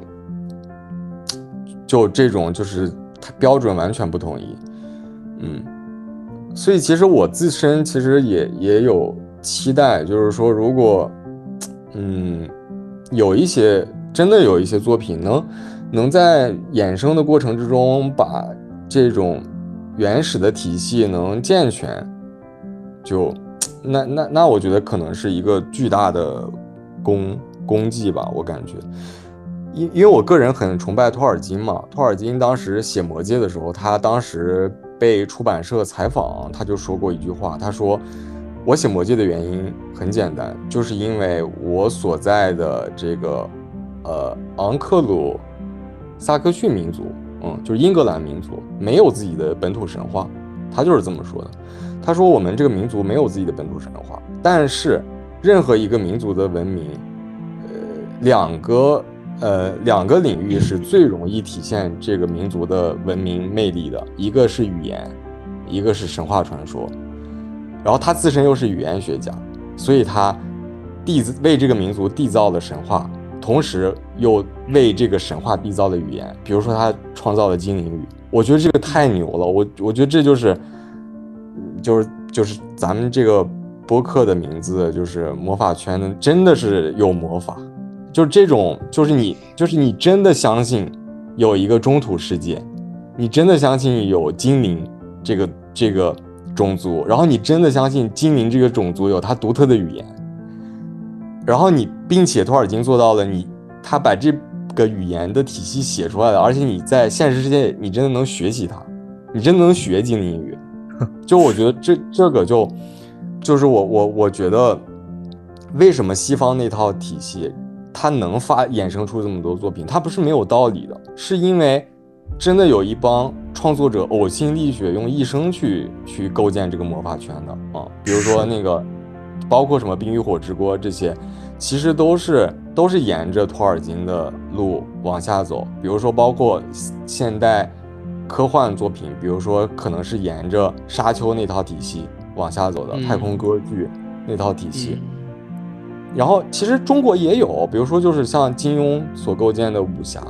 我我只是觉得有点可惜的是，因为武侠并没有对接全球化这个点，就它还是过于本土。嗯，其实仙侠或者说神话玄幻有这个机会，但是我们我们现在这个时代的神话仙侠的创作者不像托尔金他们那么呕心沥血，嗯，就是没有那么强烈的使命感，就是认为自己这个东西，嗯。将成为这个民族的重要遗产，而而且它可能将奠定未来整个一个巨大的时代的衍生作品，或者整个整个一个完整的蓝图。我我觉得没有到这种程度，这是最可惜的。你说这个民族会缺乏有创造力的人吗？我觉得没，呃，不缺乏。那缺乏有勇气这样一直做的人吗？也不缺乏。就包括，嗯嗯，你说，我我我就想说，就包括这整个仙侠体系，就是仙侠体系，其实就刚刚你说是最有可能出圈的，我觉得它已经在出圈了。就是，嗯，老外是能理解的。你看那些仙侠剧在。YouTube 上面下面的留言，那些老外可能是一集看了十几二十遍，就反复的来回看，去去理解里面存在的词汇或者背后代表的意思。我我我觉得只有可能这样，文化才有可能传播出去。我我对我我承认啊，就是说老外很喜欢中国文化，呃，而且你用一些很简单的文化符号，你就能让老外喜欢，比如说你用太极。你用这种阴阳的理论，然后去去向老外传达，嗯，他就会喜欢。但是我还是那个观点，嗯，在这个过程之中，很多中国文化独有的东西会被抹平，因为这种东西太容易打动老外了。就我觉得我们没有更深度的思考去思考哪些东西是中国独有的，比如说我刚刚提到那个影，对吧？但是我我想说的点是，呃。我我为什么觉得我们直观能想到的那些，它它并不是中国独有的？我举个例子，比如说太极，我想说太极这个理论，它不是中国独有的文化符号。为什么？它说白了就是二元论，对吧？就是就是二进制。其实我我我我想说，这不是中国独有的。但是你看，什么是中国独有的？天干地支。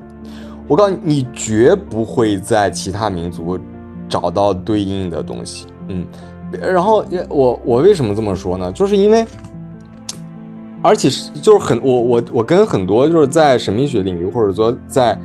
中国宗教领域的一些朋友聊过，是大家甚至都认为天干地支可能有一部分都失传了啊。就就是比如说为什么天天干是十而地支是十二，然后中间这个对应关系，嗯，就感觉好像中间有一些东西丢失了一样。嗯，还有就是类似于河图洛书这种，嗯，这种这种，嗯，文明是这种文化图腾是中国独有的，但是这种东西，我个人的感觉就是被用到的比较少。然后可能你看，像像一些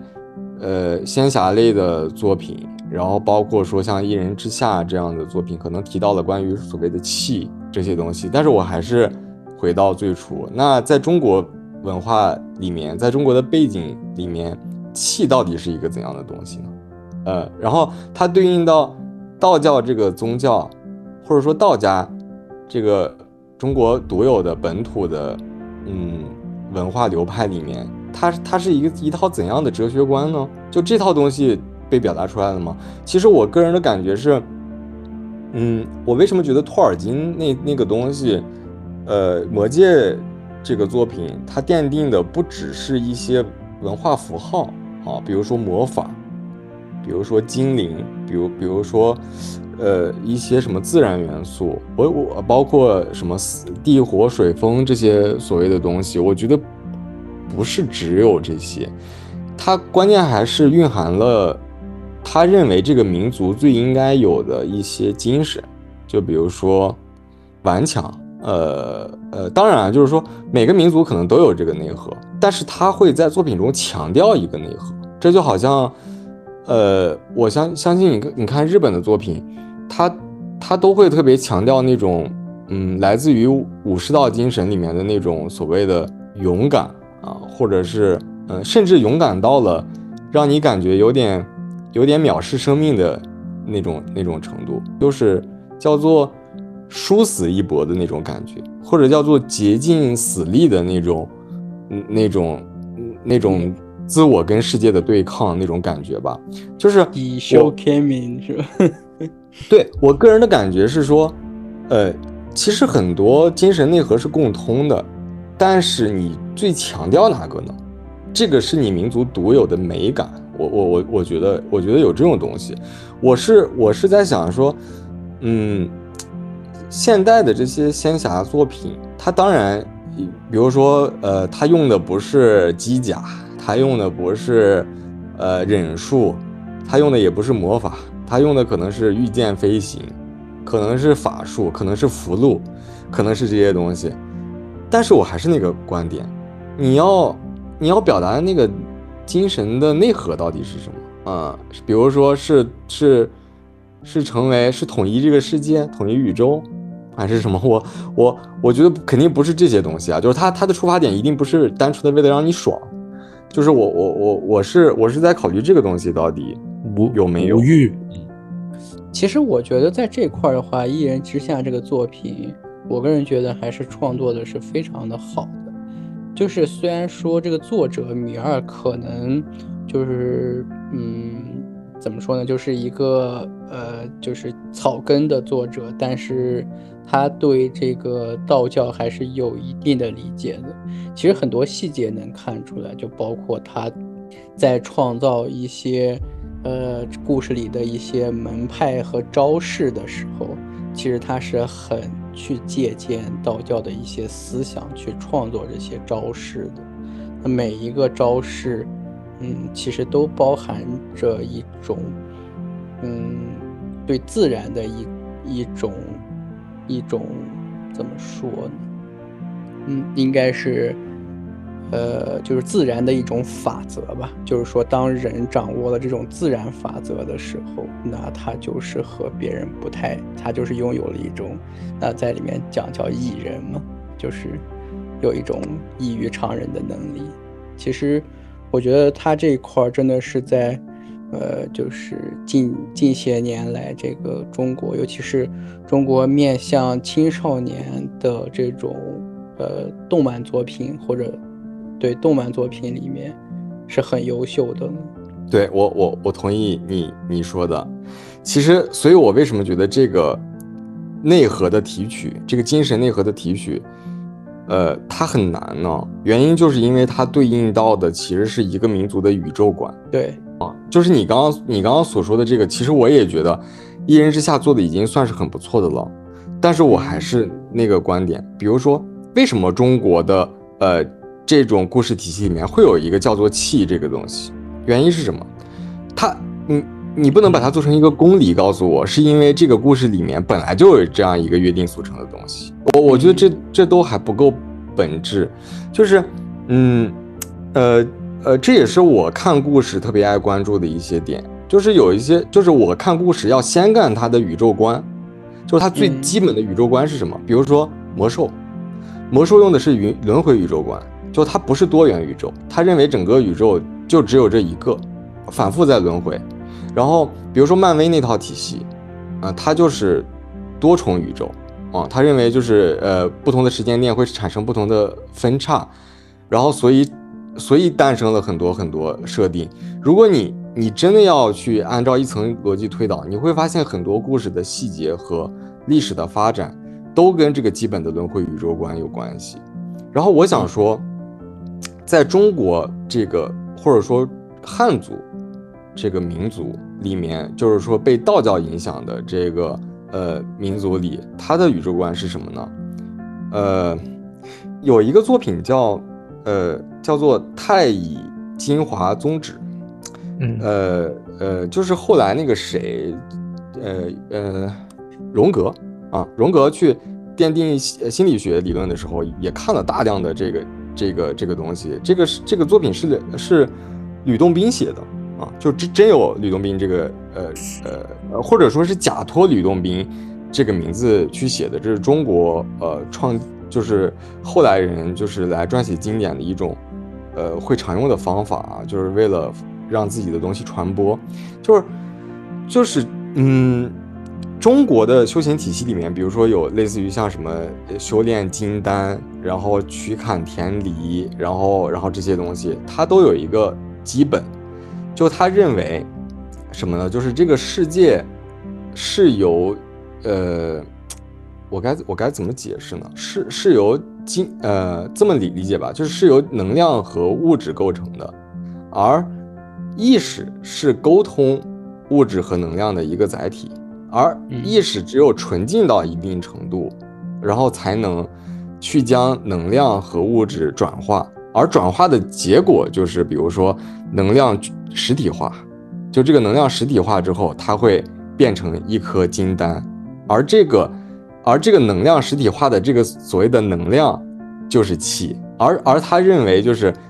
气是，比如说这个世界构成的一个最基本的一个元素，比如说他认为人的意识啊，包括什么，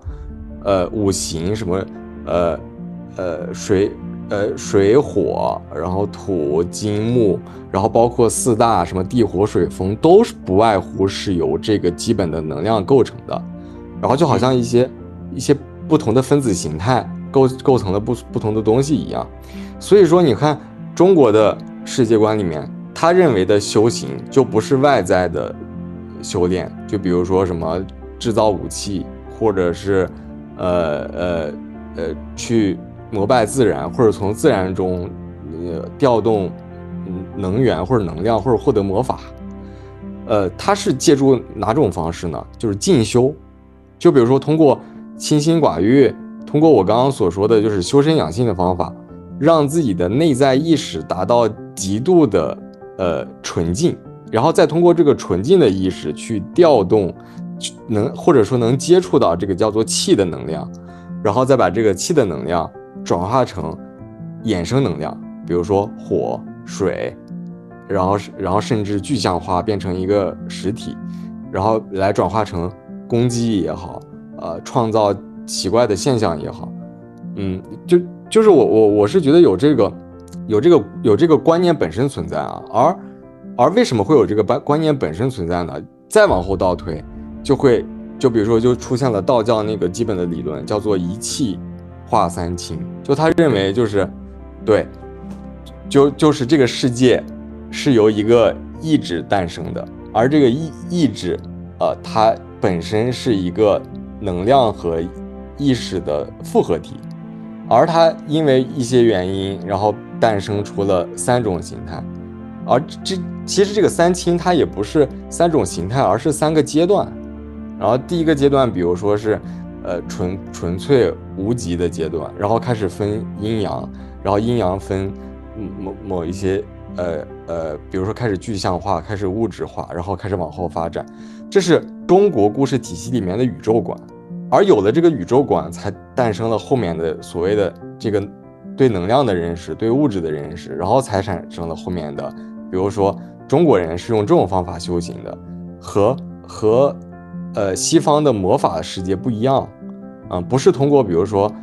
呃，咒语，或者说在中国体系里面用符箓、用咒语，它不是首选，就它不是首选，它不是最好的法门，而而在海海海外，比如说或者说在西方世界，可能会选择用魔法棒，然后用咒语的方式去，对，比如是因为他觉得可能。嗯，这个世界是是一个客观的物理世界或者符号化的世界，然后怎样做的？我我我我，他都有这种东西，包括在轮回宇宙观里面，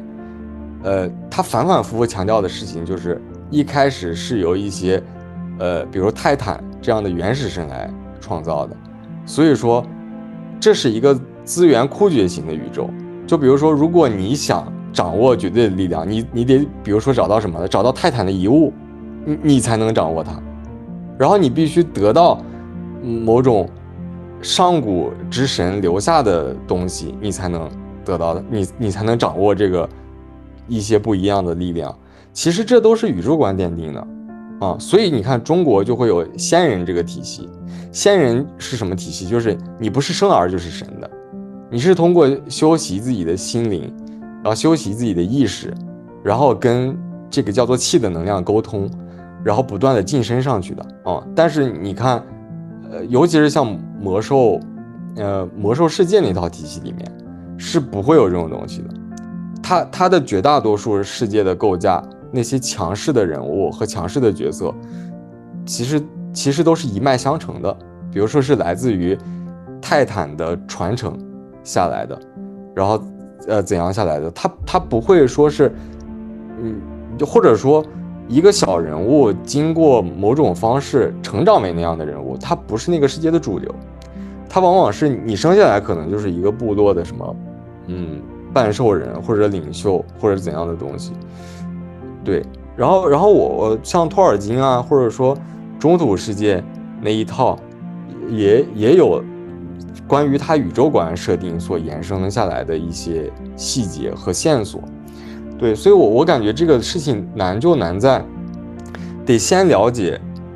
这个民族独有的宇宙观，然后才能去去发挥他的想象力，否则就很容易西化。我我感觉我我我最担心的就是这个过程中，其实还是有大量的风险西化的原因是因为什么？呃，我我最后我最后讲一下这个话题啊，就是。其实，其实是因为现代社会的教育体系完全是西方的教育体系，就是其实我们从小到大学的东西已经不是什么四书五经，和呃，当然，当然就是说，呃，如果说传统文化的糟粕，我我们我们不去，就是说盲目的去保留它啊，但是我我的意思是说，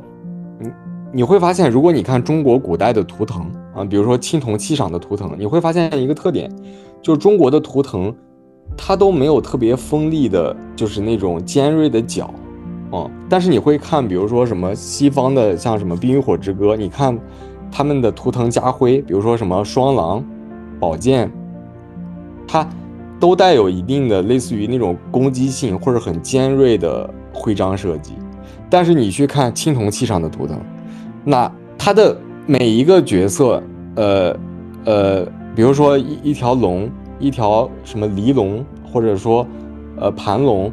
它都是那种柔和化的曲线。原因是什么？原因就是因为在那个时代，比如说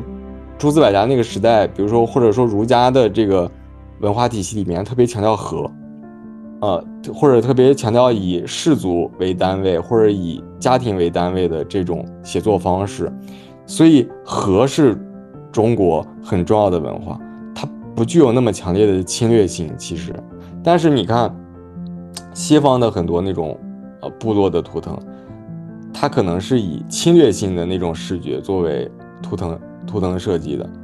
而所以，我我会看到的情况就是，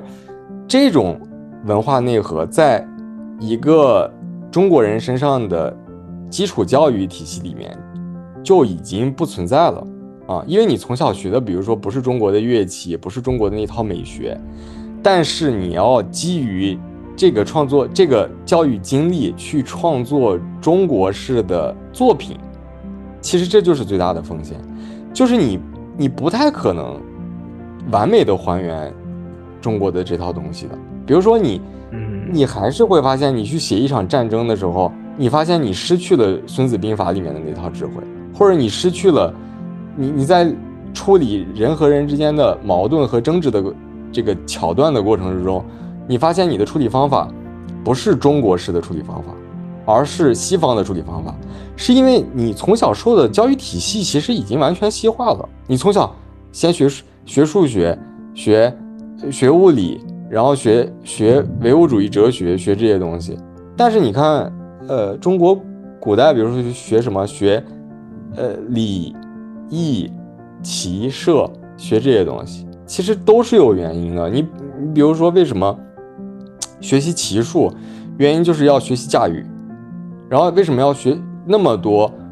攻击性武器在那里？为什么要学学射箭呢？因为它所带来的结果就是，比如说足够的专注，然后目标性。呃，我我这个我记得不太清楚了。我我记得我当时还专门看过一篇。文献去解释为什么在中国古代的贵族学的功课是那些功课，而不是一些其他啊，都是有一些关于修养型和文化型的一些原因的。嗯，但是你可能在海外可能学的就比如说呃呃一些剑剑术、决斗术这些东西，其实都是跟当地的民族性的一些文化传承有关系。中中国最难的点还是说。这套传统的教育体系没有了，就是说我们直接全砍没了，不是还不是说，就是砍掉了糟粕，就是它就直接就砍砍砍的直接就没了。我觉得这是挺，所以你就想，你从小受西方体系的教育教育体系成长过来，然后你去创作一个中国式的作品，嗯，那要不就是你极具天赋，要不就是你在这个过程之中，你依靠自己强大的意志力，不被西方的文化或者这套东西去侵蚀，你保管自己的内核，保管的很好，但是环境对人的影响是超出人自身本身的那个预预计的，嗯嗯。因为其实我觉得这块的话，肯定还是，呃，从历史上出发还是有原因的嘛，对吧？就首先就是，嗯，从秦始皇统一了之后，其实大部分的汉汉汉民族都是生活在一个，呃，没有特别就是向外向外扩张的这么一个大的环境下，都可以自给自足。呃，就统治者所带来的一个一个观点就是大家。就生活就好了，然后唯一要做就是抵御北方或者说来自西北北方整个北方的一个随着这个季节性变动的一个一个侵略，对吧？那其实其实就是汉民族一直是这样子的一个呃历史，就这么长的一个历史在这里。对，唯一可能比较。比较向外的话，就可能是到，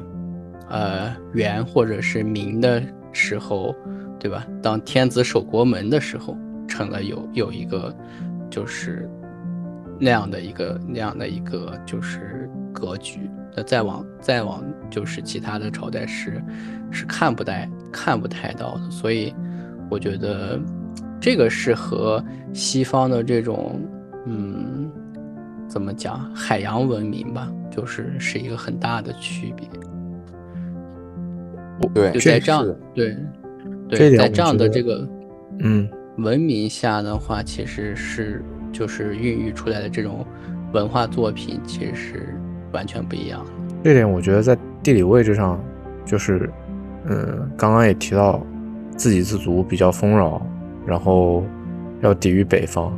我觉得在这一点上，欧洲大陆和法国跟中国贼像。嗯，我觉得很有可能，也就是为什么这两个相距这么远的地域的民族的文化，在某种程度上有神似，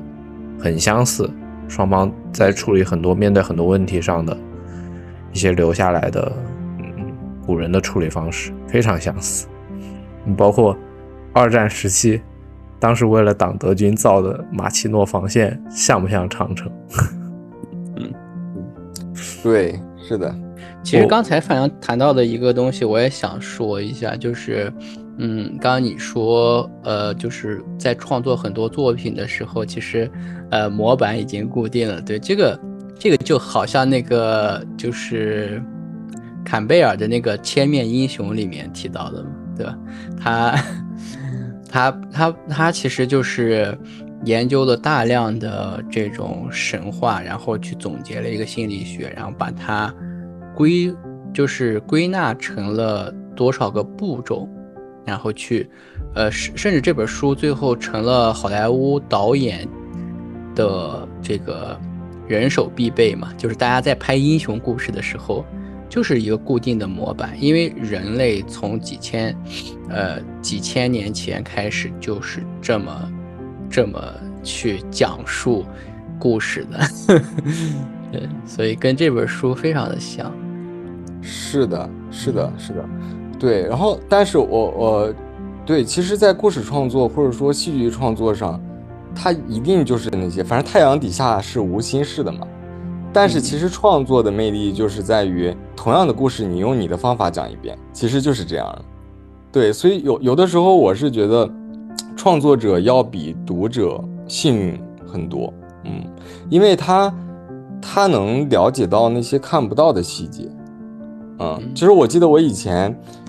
嗯，我我记得我以前呃创作故事的时候，我我我自己当时。呃，产生很大喜悦的时候，我写了一段话。啊，就是我说，其实，其实创作者得到的最大的馈赠，嗯，是在于，嗯，你可能是从读者可能是从一个宏大的开篇读起的，然后甚至有可能是从一个具体的情节读起的，但是创作者去写这个故事的时候，他可能是从一个微不足道的呃 画面或者片段开始写的。有可能是什么呢？有可能是一个路边的小人物在跟一个孩童或者一个呃拿着玩具或者是零食的小孩儿，呃，去讲述他年轻时候所听到的一些传说或者一些吹的牛开始的。对我就是我觉得这是创作者特别幸福的一个点，就他他他。他是可以从故事的任何一个片段开始想象这个故事，开始去幻想这个世界，快开始构建这个世界，呃，他是可以完全无规律的参与这个世界的。但是，但是读者他是看到完整作品之后，基于规划好的统一路径去进入这个世界的。所以，我我我是觉得这种奇幻漂流的感觉，嗯，不在一个等级里。所以，其实我是觉得，在现代世界创作者工具这么丰富的情况之下，其实我我是感觉，人人都应该进行这种想象力的创作。就是如果能够，如果能找到自己的喜欢的故事或者天赋所在，然后进进入到这个领域，会体会到强烈的幸福感。我觉得，嗯嗯，对，这是？其实我，呃，嗯，你先讲。谢谢你先讲。对，其实我觉得就范阳这句话，就让我就是觉得我们最后扣到题上了，就是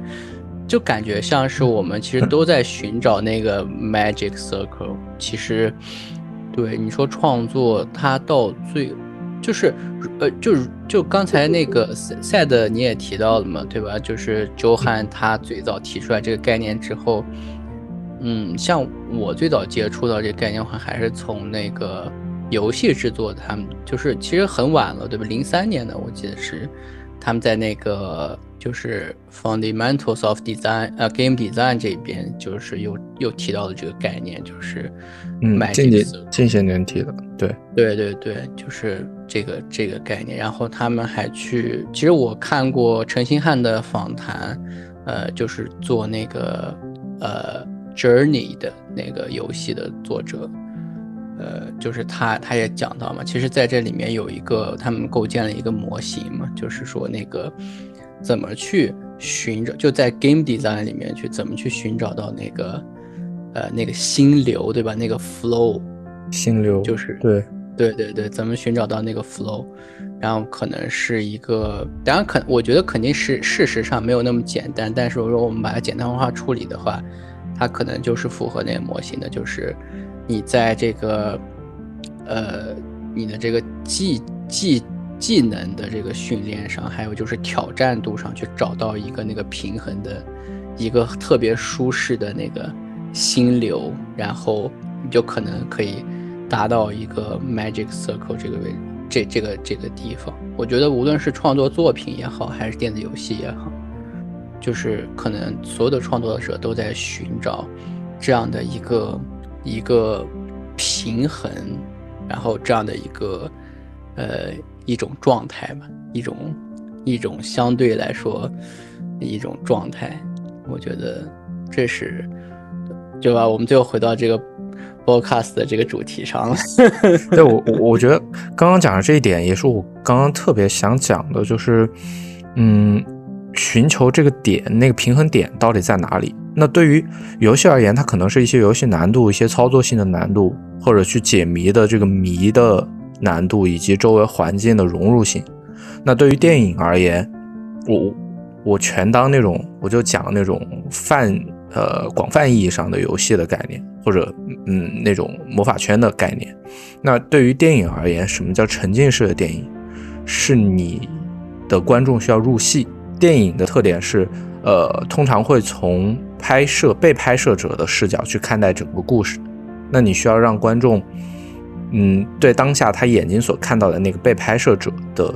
角色是要观众是需要入戏的，不能出戏。然后，如果听音乐的话，是那个节奏，那个韵律，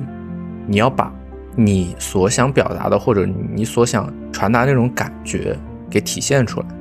那对于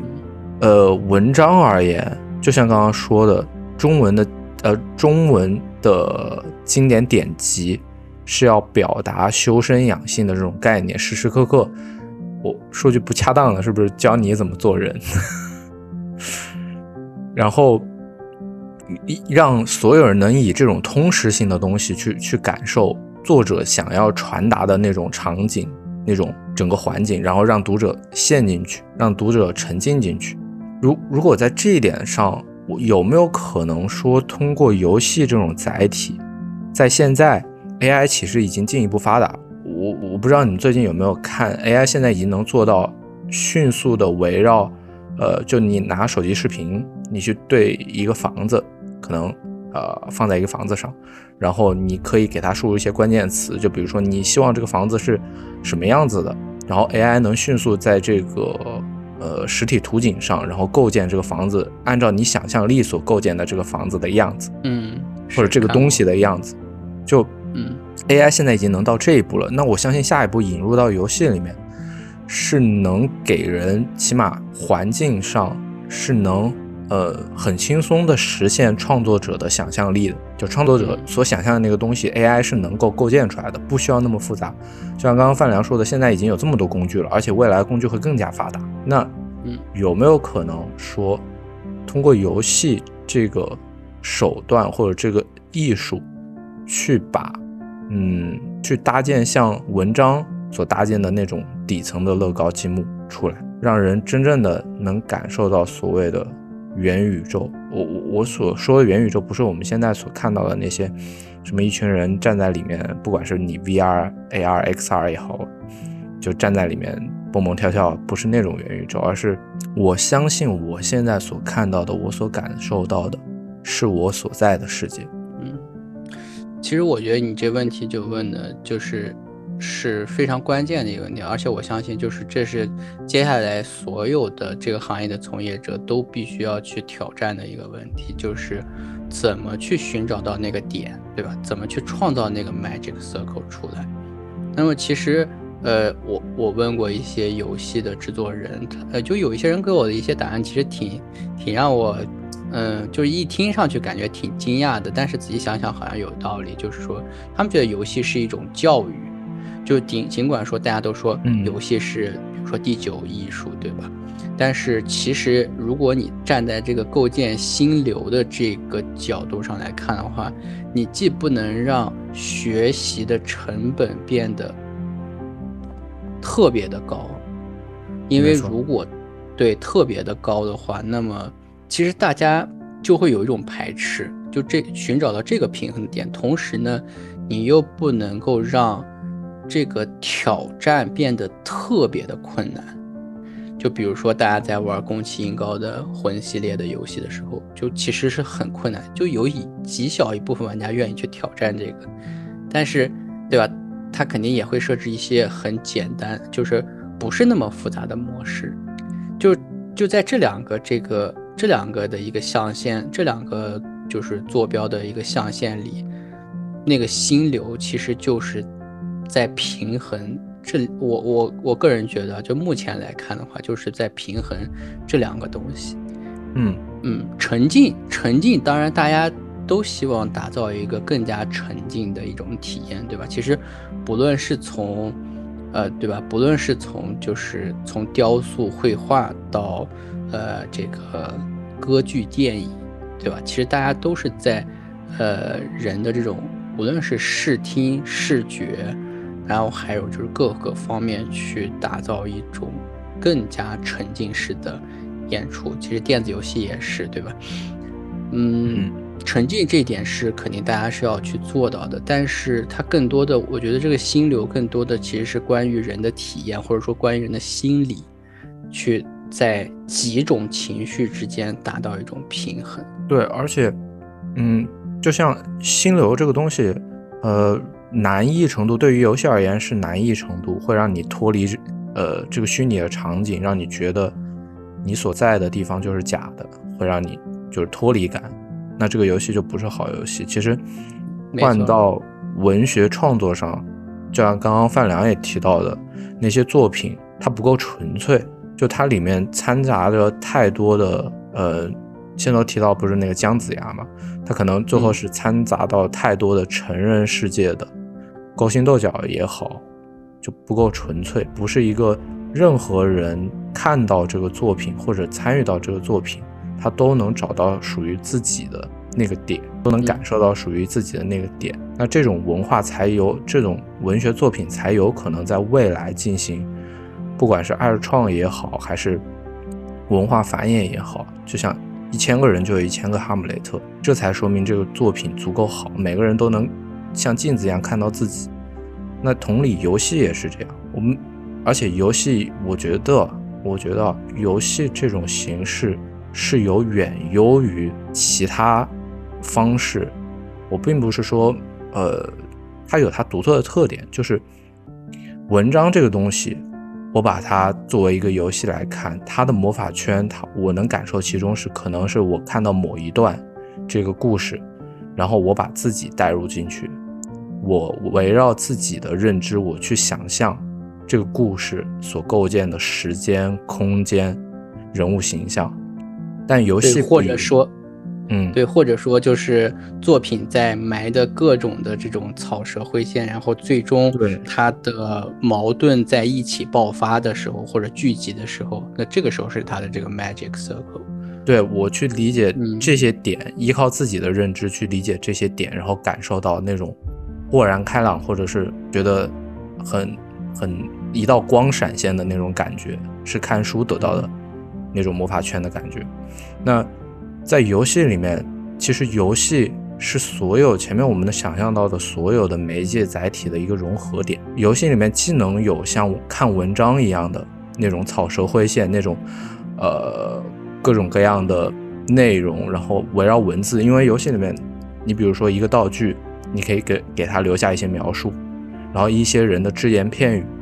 然后一一个游戏里面可能留下来的一本书，就是它会更加的，它不需要就是把那个门槛降得更低了。看书你去感受到那个魔法圈，你需要有一定的认知，你需要认字，你需要呃有足够高的呃人生经历或者想象，你才能把那个场景给构建起来。但是，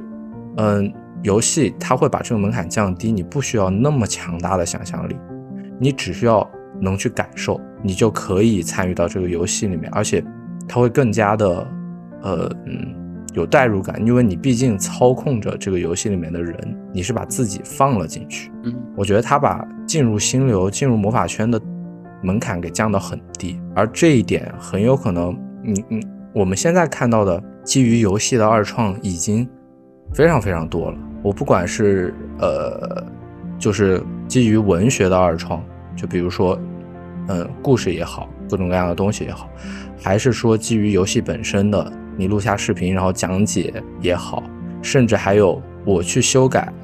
呃，游戏里面的一些模型做 mod，然后去去这样做也好，它本身已经能产生大量的衍生品了，说明它作为。那个乐高的地基的形态已经基本显现了。那接下来，嗯，通过 crypto，我我在想，就通过 crypto，就像战棋，就像桌游，可能能通过 crypto 去把一些，嗯，通过这种不可篡改的东西，去把魔法圈里面我们所想象出来的东西实体化、具象化。游戏也将通过这种形式去把它具具象化，嗯，而且能进入到下一个时代。这也是为什么，呃嗯，我觉得我们每个人都可以参与到这个创作中。嗯，首首先我想聊一个点，就是游戏的这种形式，就这种，呃，它带有很强的交互性，然后它又包含了以前的很多种的这种艺术形式的这样的一种艺术形式，嗯，让我真正感觉到一个。就是情感上的一个巨大冲击的，实际上是，就是顽皮狗的这个，呃，The Last The Last of Us Two，嗯，就我觉得这个作品，无论是出于什么样的角度，嗯，它真的是，我觉得就是，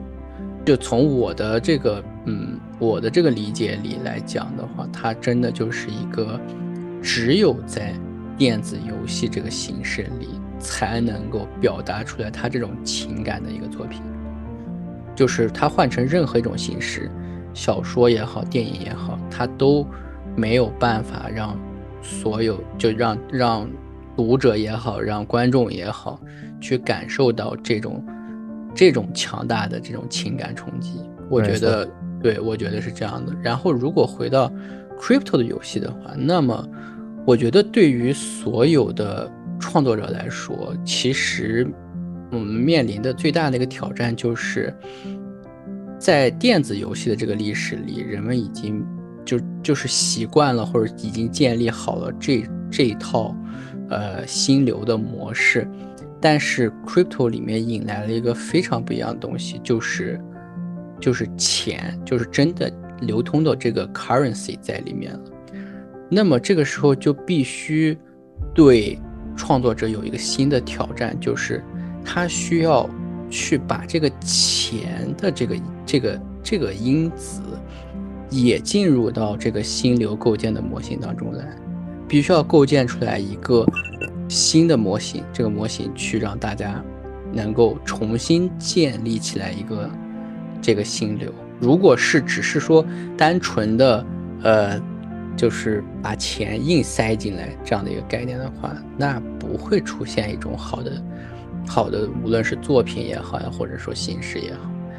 必须要把这个这个因素考虑进来，然后去重新制作这个心流。我嗯，其实刚刚提到加入钱这个元素，我觉得是嗯。怎么说也也算是最大的挑战，对，或者说游戏这个东西到底应不应该加入钱？就是嗯，因为钱会让你出戏，就是真正联想到你需要让你真的，如果说要引入货币这个概念到游戏里面的话，你必须得让玩家忘记这个货币的概念和传统他们在固有世界里面的货币的概念，必须要把它隔离开。对，但问题是，crypto 的世界里是和现实的是打通的，对吧？嗯，对，没错。所以我觉得，这是对所有从业者来说是一个巨大的挑战。我我我并不觉得不可能，就最后不可能是就是说不能把这个元素融进来，但我觉得只是说现在大家没有找到合适的方法，可能还是因为这个行业还太早了。不管是说实话，不管是游戏还是 crypto，游戏其实也没多少年历史。是的，这这个课题太大了，这个可能要单开一期。这不止要单开一期，如果真的要就这个讲的话，感觉可以扯好多期。对，但是我们如果聊到 Magic Circle，如果聊到这个呃 Flow 的话，那么我觉得，对吧？就尤其是电子对电子游戏这一块，对这个是游戏设计的一个基础理论。对我我感觉围绕这个话题还可以讲如何在你的世界观里面加入货币。货币这个体系其实很多游戏做的非常的成功，像魔兽世界，像像这魔力宝贝这种。但是当这个货币能够流入，而且是大规模的流入这个现实世界的时候，嗯，那么很多东西就不太一样了。而而且他们本质上的就是这一类游戏和，嗯，我们现在因为上一个时代的像魔兽也好，魔力宝贝也好，还是呃西游梦幻西游也好，它本质上是它有一个源头，它的源头就是点卡，这是个源头。对，那个是那，对你它不是 free to play，它是 pay to play。也也就是有这个源头，但是我新到下一个时代，已经所有的游戏全部变成了 free to play 的时候，你的源头就只有玩家的时间了，玩家的时间和精力，当然还有部分玩家的付费，虽然这个付费其实要比以前的点卡的模式要赚的更多，但是再引入到 crypto 领域，是不是点卡？嗯，点卡应该是在。抽卡之前最好的一种商业模式了，对，最 最好的。最开始其实游戏内付费最开始的鼻祖应该是育碧吧，我没记错的话。像像嗯，但是你看啊，就大家那个时候是习惯买点卡玩游戏，你让现在的人去买点卡玩游戏，我估计这个游戏出来就嗝屁了。现在人已经被养成了，